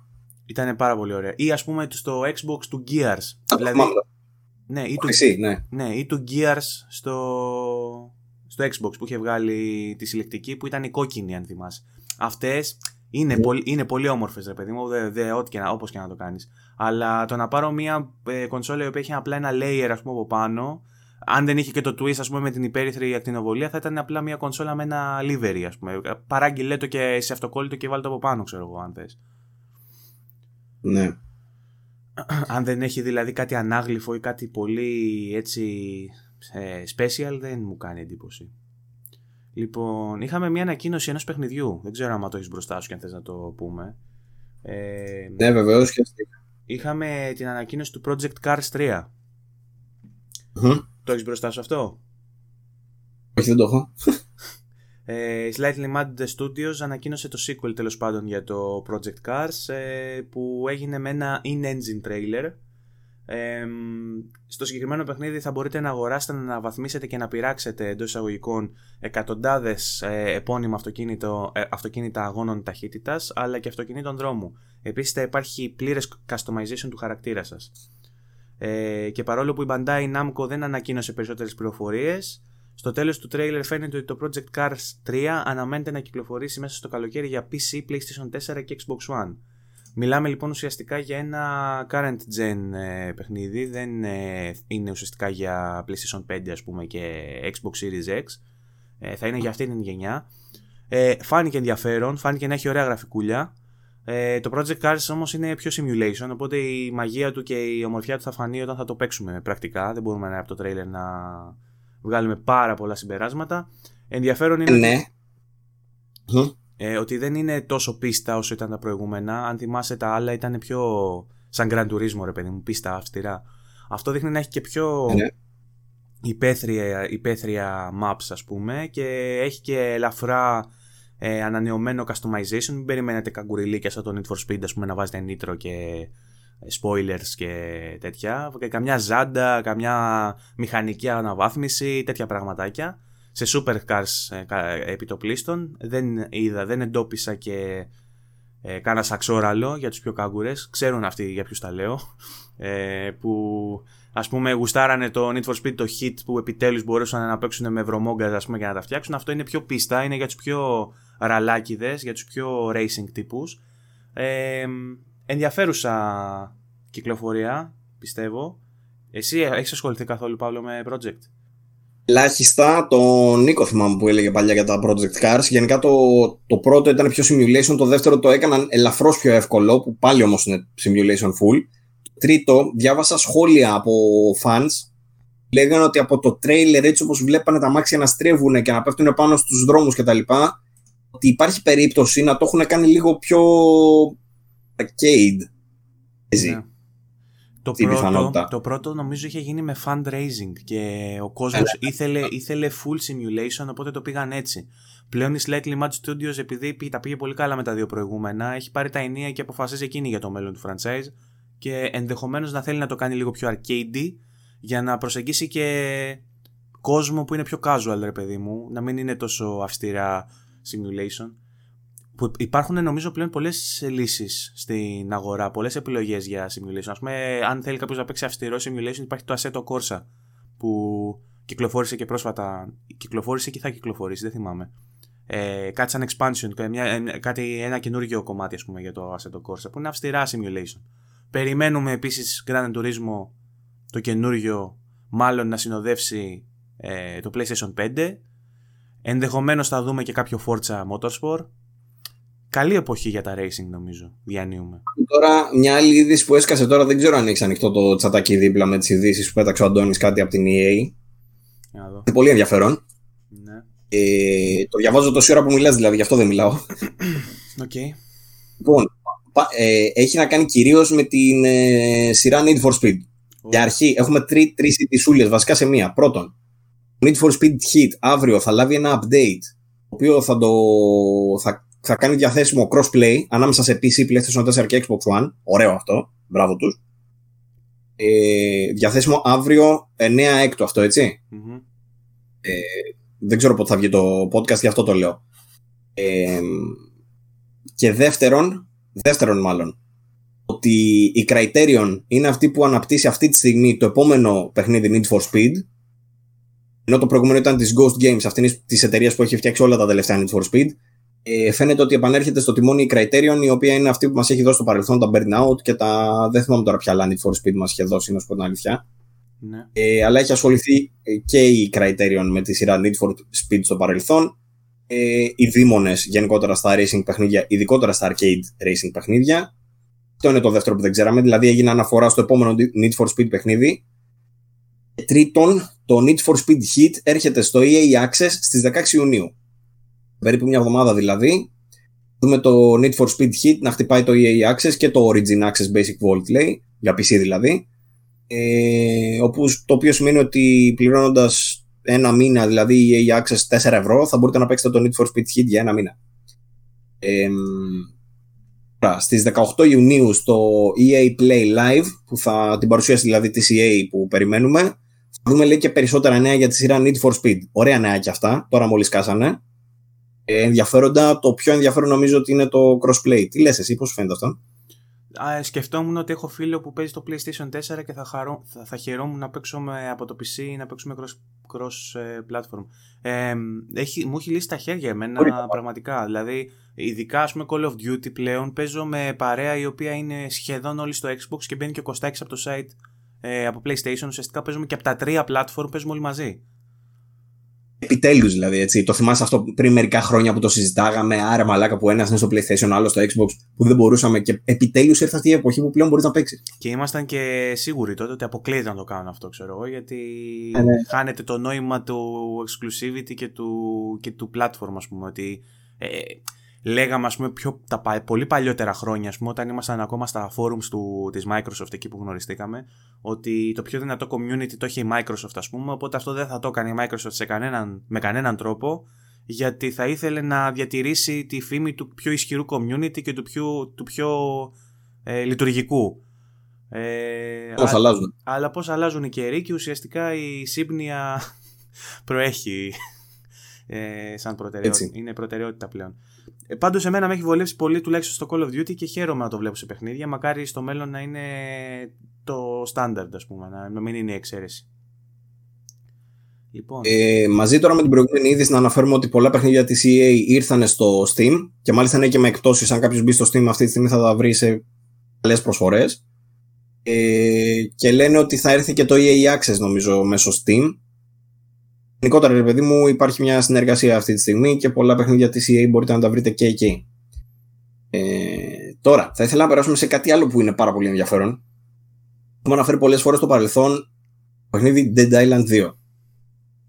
Dead Island 2 είχε μια, ένα development το οποίο είναι ορισμός νομίζω του development hell mm. ε, που δεν μπορεί να είναι δυστυχώς για αρχή, αυτή τη στιγμή νομίζω το αναπτύσσει η τρίτη εταιρεία που το έχει αναλάβει. Η πρώτη εταιρεία όμως που το έχει αναλάβει, όταν είχαμε δει εκείνο το τρέιλερ που ήταν ο τύπος που έκανε jogging, έτρεχε και ήταν ψιλοχαβαλεδιάρικο. Καταρχήν δεν μιλάμε για το Dying Light, έτσι να το συνειδητοποιήσουμε αυτό. Dead Island το πρώτο ήταν το παιχνίδι που έκανε διάσημη την Techland. Techland στην πορεία έφυγε από τη σειρά και έφτιαξε το Dying Light. Είναι στην ουσία το Dead Island sin parkour το Dead Island το πήρε η THQ, η THQ Nordic μάλλον. Η THQ Nordic λοιπόν αποφάσισε να δώσει το development του Dead Island 2 Jaeger. Η Jaeger ξεκίνησε να το φτιάχνει αυτό το παιχνίδι το 2014. 5. Δείχνει το εκείνο το τρέιλεράκι το χαβαλεδιάρικο που ήταν ρε παιδί μου με τη γαμάτη μουσική, το cinematic trailer. Τον τύπο που κάνει jogging, όλοι γουστάραμε, αλλά για κάποιο λόγο η THQ το ακύρωσε αυτό το παιχνίδι. Ε, λοιπόν, HQ για να μάθεις, το παιχνίδι αυτό λίκαρε. Όταν λέμε λίκαρε, εννοούμε ολόκληρο το build, που είναι του 2015. Build του 2015 του Dead Island 2 λίκαρε ολόκληρο online. Ε, μπορεί κάποιος δηλαδή, άμα το ψάξει, να το βρει, να βρει τα αρχαία του παιχνιδιού, να το κατεβάσει και να το παίξει.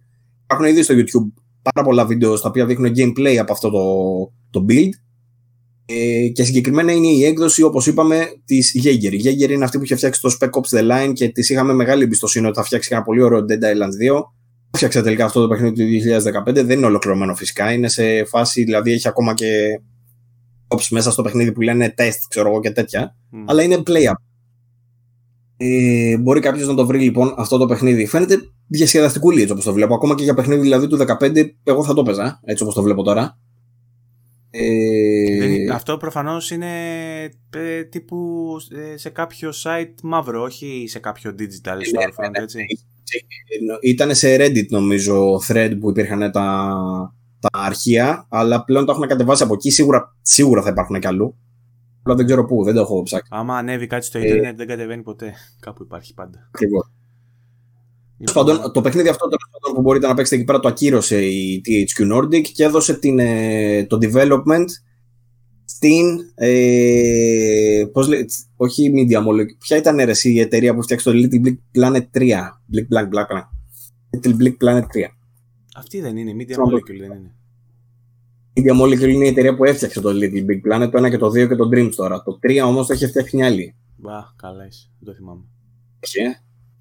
Δώσε μου ένα λεφτό. Ένα λεφτό μόνο ζητώ. Καλά, βλέπουμε και πλάνα εντωμεταξύ το παιχνίδι εμείς. Έχει φτιάξει η Sumo Digital. Sumo. Η Sumo Digital ήταν η εταιρεία που ανέλαβε δεύτερη να φτιάξει το, το Dead Island 2. Mm-hmm. Ε, THQ δυστυχώς ήταν απογοητευμένη και από αυτούς. Το έκοψε και από αυτούς. Ε, οπότε το παιχνίδι ακυρώθηκε και από τη δική της την έκδοση. Okay. Μετά από αυτό, η THQ αποφάσισε να το δώσει στην Dumbbuster Studios, η οποία είναι η εταιρεία που έχει φτιάξει το Homefront ε, το 2, δεν θυμάμαι πώς λεγόταν. Ε, είναι αυτή που το φτιάχνει μέχρι και τώρα. Τον ε, Μάιο του 2019 η THQ Nordic μας υποσχέθηκε ότι θα έχουμε περισσότερα νέα για το Dead Island 2, δυστυχώς δεν είχαμε καθόλου. Οπότε αυτή τη στιγμή το μόνο που έχουμε από, από το Dead Island 2 είναι αυτό το build του 2015. Συγχαρητήρια στην DHQ για αυτό το αριστουργηματικό μοντέλο όθηση του παιχνιδιού. Είμαστε πάρα πολύ που δεν θα το πιάσουμε ποτέ στα χέρια μας από ό,τι φαίνεται. Τουλάχιστον έχουμε αυτή την έκδοση, ρε μου, τη λικαρισμένη. Ξέρω κάτι είναι και αυτό. Κομικό τραγικό. Εντάξει. Αλλά εντάξει, ε, συμβαίνουν. Έχουμε χειριστεί απαράδεκτο, με λίγα λόγια. Και αυτά. Δεν ξέρω ποιος παίρνει τις αποφάσεις μες στην DHQ, αλλά αυτό που έχει γίνει με το Dead Island, δηλαδή, ενδεχομένως να είναι το μεγαλύτερο IP που έχουν αυτή τη στιγμή και το χειρίζονται. Το κακό μεταχειρίζονται βασικά. Λοιπόν, τώρα σε αυτό το σημείο θα ήθελα να αναφέρουμε όπως κάνουμε κάθε εβδομάδα το τσάμπα παιχνίδι του, της εβδομάδας για το Epic, το Epic Store, ε, το οποίο είναι το Overcooked. το, η γνωστή επιτυχία που οι περισσότεροι έχουμε σαπίσει. Όσοι δεν το έχετε στο PC μπορείτε να το κάνετε δωρεάν redeem ε, στην καινούργια ενέργεια του Epic Store που θα διαρκέσει, θα διαρκέσει μέχρι τις 11 Ιουνίου. Ε, δεν γνωρίζουμε ποιο θα είναι το επόμενο παιχνίδι που θα μπει στις 11 Ιουνίου γιατί συνήθως λέμε και ποια θα είναι τα επόμενα που θα μπουν. Ενδέχεται να σημαίνει αυτό ότι θα είναι μεγάλο και ότι θα είναι έκπληξη. Υπάρχουν κάποιες φήμες. Το μεταξύ το Overcooked το έχουν ξαναδώσει έτσι στο Epic. Ήταν το Overcooked το πρώτο; Ναι, ναι, ναι, ναι. Το έχουν ξαναδώσει ακριβώς το ίδιο παιχνίδι. Νομίζω στις αρχές του, ε, του, του Epic Games τώρα, όταν ξεκίνησε δηλαδή στις αρχές του να δίνεις δωρεάν. Σκέψω εγώ ότι δεν είχα αρχίσει ακόμα να κάνω redeem τότε. Άργησα να μπω στο τρένο αυτό με τα redeems, οπότε ήρθε η ώρα να το κάνω. Ε, για να, να θυμίσουμε στον κόσμο τι παίζει με το Overcooked, είναι αυτό που ο καθένας παίρνει από ένα μικρό χαρακτήρα και, προσ... και έχουν μια κουζίνα και πρέπει να μαγειρέψεις και ο καθένας έχει από ένα ρόλο. Ο ένας κόβει τις ντομάτες, ο άλλος κόβει τα κρεμμύδια, ο άλλος βράζει, ο άλλος σερβίρει. Οπότε πρέπει να υπάρχει. Η... Ειλικρινά με το χέρι στην καρδιά το λέω, είναι όχι μόνο από τα καλύτερα local multiplayer, δηλαδή couch co-op, παιδί μου, παιχνίδια που μπορεί να παίξει κάποιος. Εγώ το καταυχαριστήθηκα και μόνος μου. Και έχω κάνει platinum και αυτό και το δύο. Mm. Εκ, εκ, εκπληκτικά παιχνίδια, πραγματικά. Δηλαδή για παιχνιδάκι έτσι λίγο για να χαλαρώσεις, για να περάσει λίγο η ώρα είναι απίστευτο. Και από αυτό έχουν εμπνευστεί και πολλοί άλλοι και έχουν βγάλει παιχνίδια αντίστοιχα. Πρόσφατα είδαμε εκείνο με τη μετακόμιση, ε, που πώς λέγονταν, Moving Out. Λοιπόν, που έχει, εμπνεύσει, έχει γίνει έμπνευση για πολλά παιχνίδια ε, παρόμοια και όντως είναι ορισμός του couch game, ας πούμε, που μπορείς να κάτσεις με παρέα και να παίξεις και να χαλαρώσεις. Ε, Αυτά και επίσης, χώρια από το Epic τώρα, να πω ότι έχει βγει και ένα θέμα το οποίο είναι τσάμπα, μιας και έχουμε φτάσει στη φάση που λέμε για τα τσάμπα πράγματα, ένα θέμα για το PlayStation 4 που υπάρχει στο PS Store με την Tifa από το Final Fantasy 7 Remake. Λοιπόν, τι πέφτει. Ε, υπάρχει ένα τσάμπα theme που μπορείτε να το πάρετε. Λοιπόν, λέγεται Tifa PS4 Dynamic Theme, έτσι λέγεται. Έχει και τη μουσικούλα. Η Tifa βρίσκεται μπροστά από τα tiles, από ό,τι βλέπω ε, σε αυτό το preview. Να το βάλω να παίξει κιόλας για να το δει ο κόσμος που μας βλέπει από το YouTube. Λοιπόν, δείχνει πολύ όμορφο. Εγώ θα ήθελα να δω και με την δική μου waifu που είναι η Jessie και όχι μόνο με την Tifa ε, που για πολλούς είναι η πραγματική waifu και ξέρεις η αυτή που πρέπει να είναι δίπλα στον ε, Cloud. Για μένα η Jessie υπάρχει και καμία άλλη και καμία Aerith και καμία Aerith. Aerith, Aerith, πώς, πώς τη λένε ρε στο δικό σου το... Aerith. Οκ, okay, Aerith είναι το σωστό. Δεν ξέρω πώς τη... Κάπου τη λένε και Aerith, πώς τη λένε και αλλιώς. Έχει κι άλλο... Ε, μέσα στο παιχνίδι δεν την προσφωνούν ως Aerith. Ναι ρε παιδί μου, αλλά με το TH ε, είναι το, νομίζω σε κάποια μετα, μετάφραση τη λέγανε και αλλιώς. Δεν τη λέγανε αέριθ. Την, την ε, ναι, Στις αμερικάνικες κόπιες νομίζω τη λένε αέριθ. Ναι. Στη, στη μεταφορά του original νομίζω την αμερικάνικη. Λοιπόν, αυτά με τα τσαμπέ. Δεν έχω κάποιο άλλο νέο εγώ. Έχεις εσύ κάτι να πούμε; Ε, νομίζω όχι. Θα τα τσεκάρω άλλη μία, αλλά πριν τσεκάρω θα ήθελα να δώσουμε χαιρετίσματα στους ε, Βασίλης του Μαριόκο RG, στα παιδιά τέλος πάντων που μας στέλνουν στον Χρήστο OSFP, στον ε, G Nightwalker, στον ε, Κοσμά Πεκ, τα χαιρετίσματά μας, στον H Looper One, στον Σωτήρη τον Αθανασόπουλο που μας στηρίζει σταθερά. Ε, φυσικά στο Μάριο τον Ντικιντζή, μην το ξεχνάμε το Μάριο. VG Army, μην ξεχνάς το VG Army. Φιλιά μας τα παιδιά, στο Loop Garou. Στον, ε, στον Στέλιο τον ε, Δεύτο ή Δευτός, δεν θυμάμαι πώς λέγεται, πώς είναι ο τόνος ε, που, που, έχουμε αρχίσει και μιλάμε και στο πριβέ. Γενικά πολλά παιδιά που στηρίζουν. Έχει μεγαλώσει παρέα του VG. Χαιρόμαστε γι' αυτό. Ε, να αναφέρω για το Σωτήρι τον Αθανασόπουλο που ρωτάει αν το Last of Us ξεπερνάει το 20ωρο ότι δεν μπορούμε να το πούμε τώρα, θα το μάθετε στις 12 του μηνός αυτό. Ναι. Ε, Δυστυχώς λόγω των embargo. Το ξέρω σας έχουμε πρίξει με τα embargo notes, αλλά πιστέψτε μας και για μας είναι απίστευτα κουραστικό αυτό το πράγμα που δεν μπορούμε να μιλήσουμε τελείως ανοιχτά για όλα. Ε, Τώρα για τα υπόλοιπα νομίζω ότι όχι είναι από προηγούμενες εκπομπές, οπότε δεν χρειάζεται. Όποιος έχει πάντως ερωτήσεις και τα λοιπά, ρε παιδί μου, ειδικά για το Last of Us που θα μπορούμε να τα απαντήσουμε στην επόμενη εκπομπή, ε, μπορείτε να μας ρωτήσετε στα σχόλια πούμε, στο YouTube, μπορείτε να μας ακολουθήσετε, να κάνετε καμπανάκια, εγγραφές κτλ. Ε, για να τα συζητήσουμε εκεί. Ό,τι μήνυμα μας αφήσετε μπορούμε να το συζητήσουμε στην επόμενη εκπομπή, ας πούμε. Okay. Αυτό ήθελα να πω. Ωραία. Και φυσικά υπάρχει και το VG24 Gaming Community Group στο Facebook που και εκεί μπορείτε να μπείτε να βάλετε τα memes σας και να κάνουμε συζητήσεις. Γελάσουμε μαζί. Να γελάσουμε μαζί. Είναι, είναι, ένα, είναι ένα ωραίο place να βρίσκεσαι το VG24 Group. Λοιπόν... Αυτά λοιπόν. Ε, τώρα κάτι τελευταίο.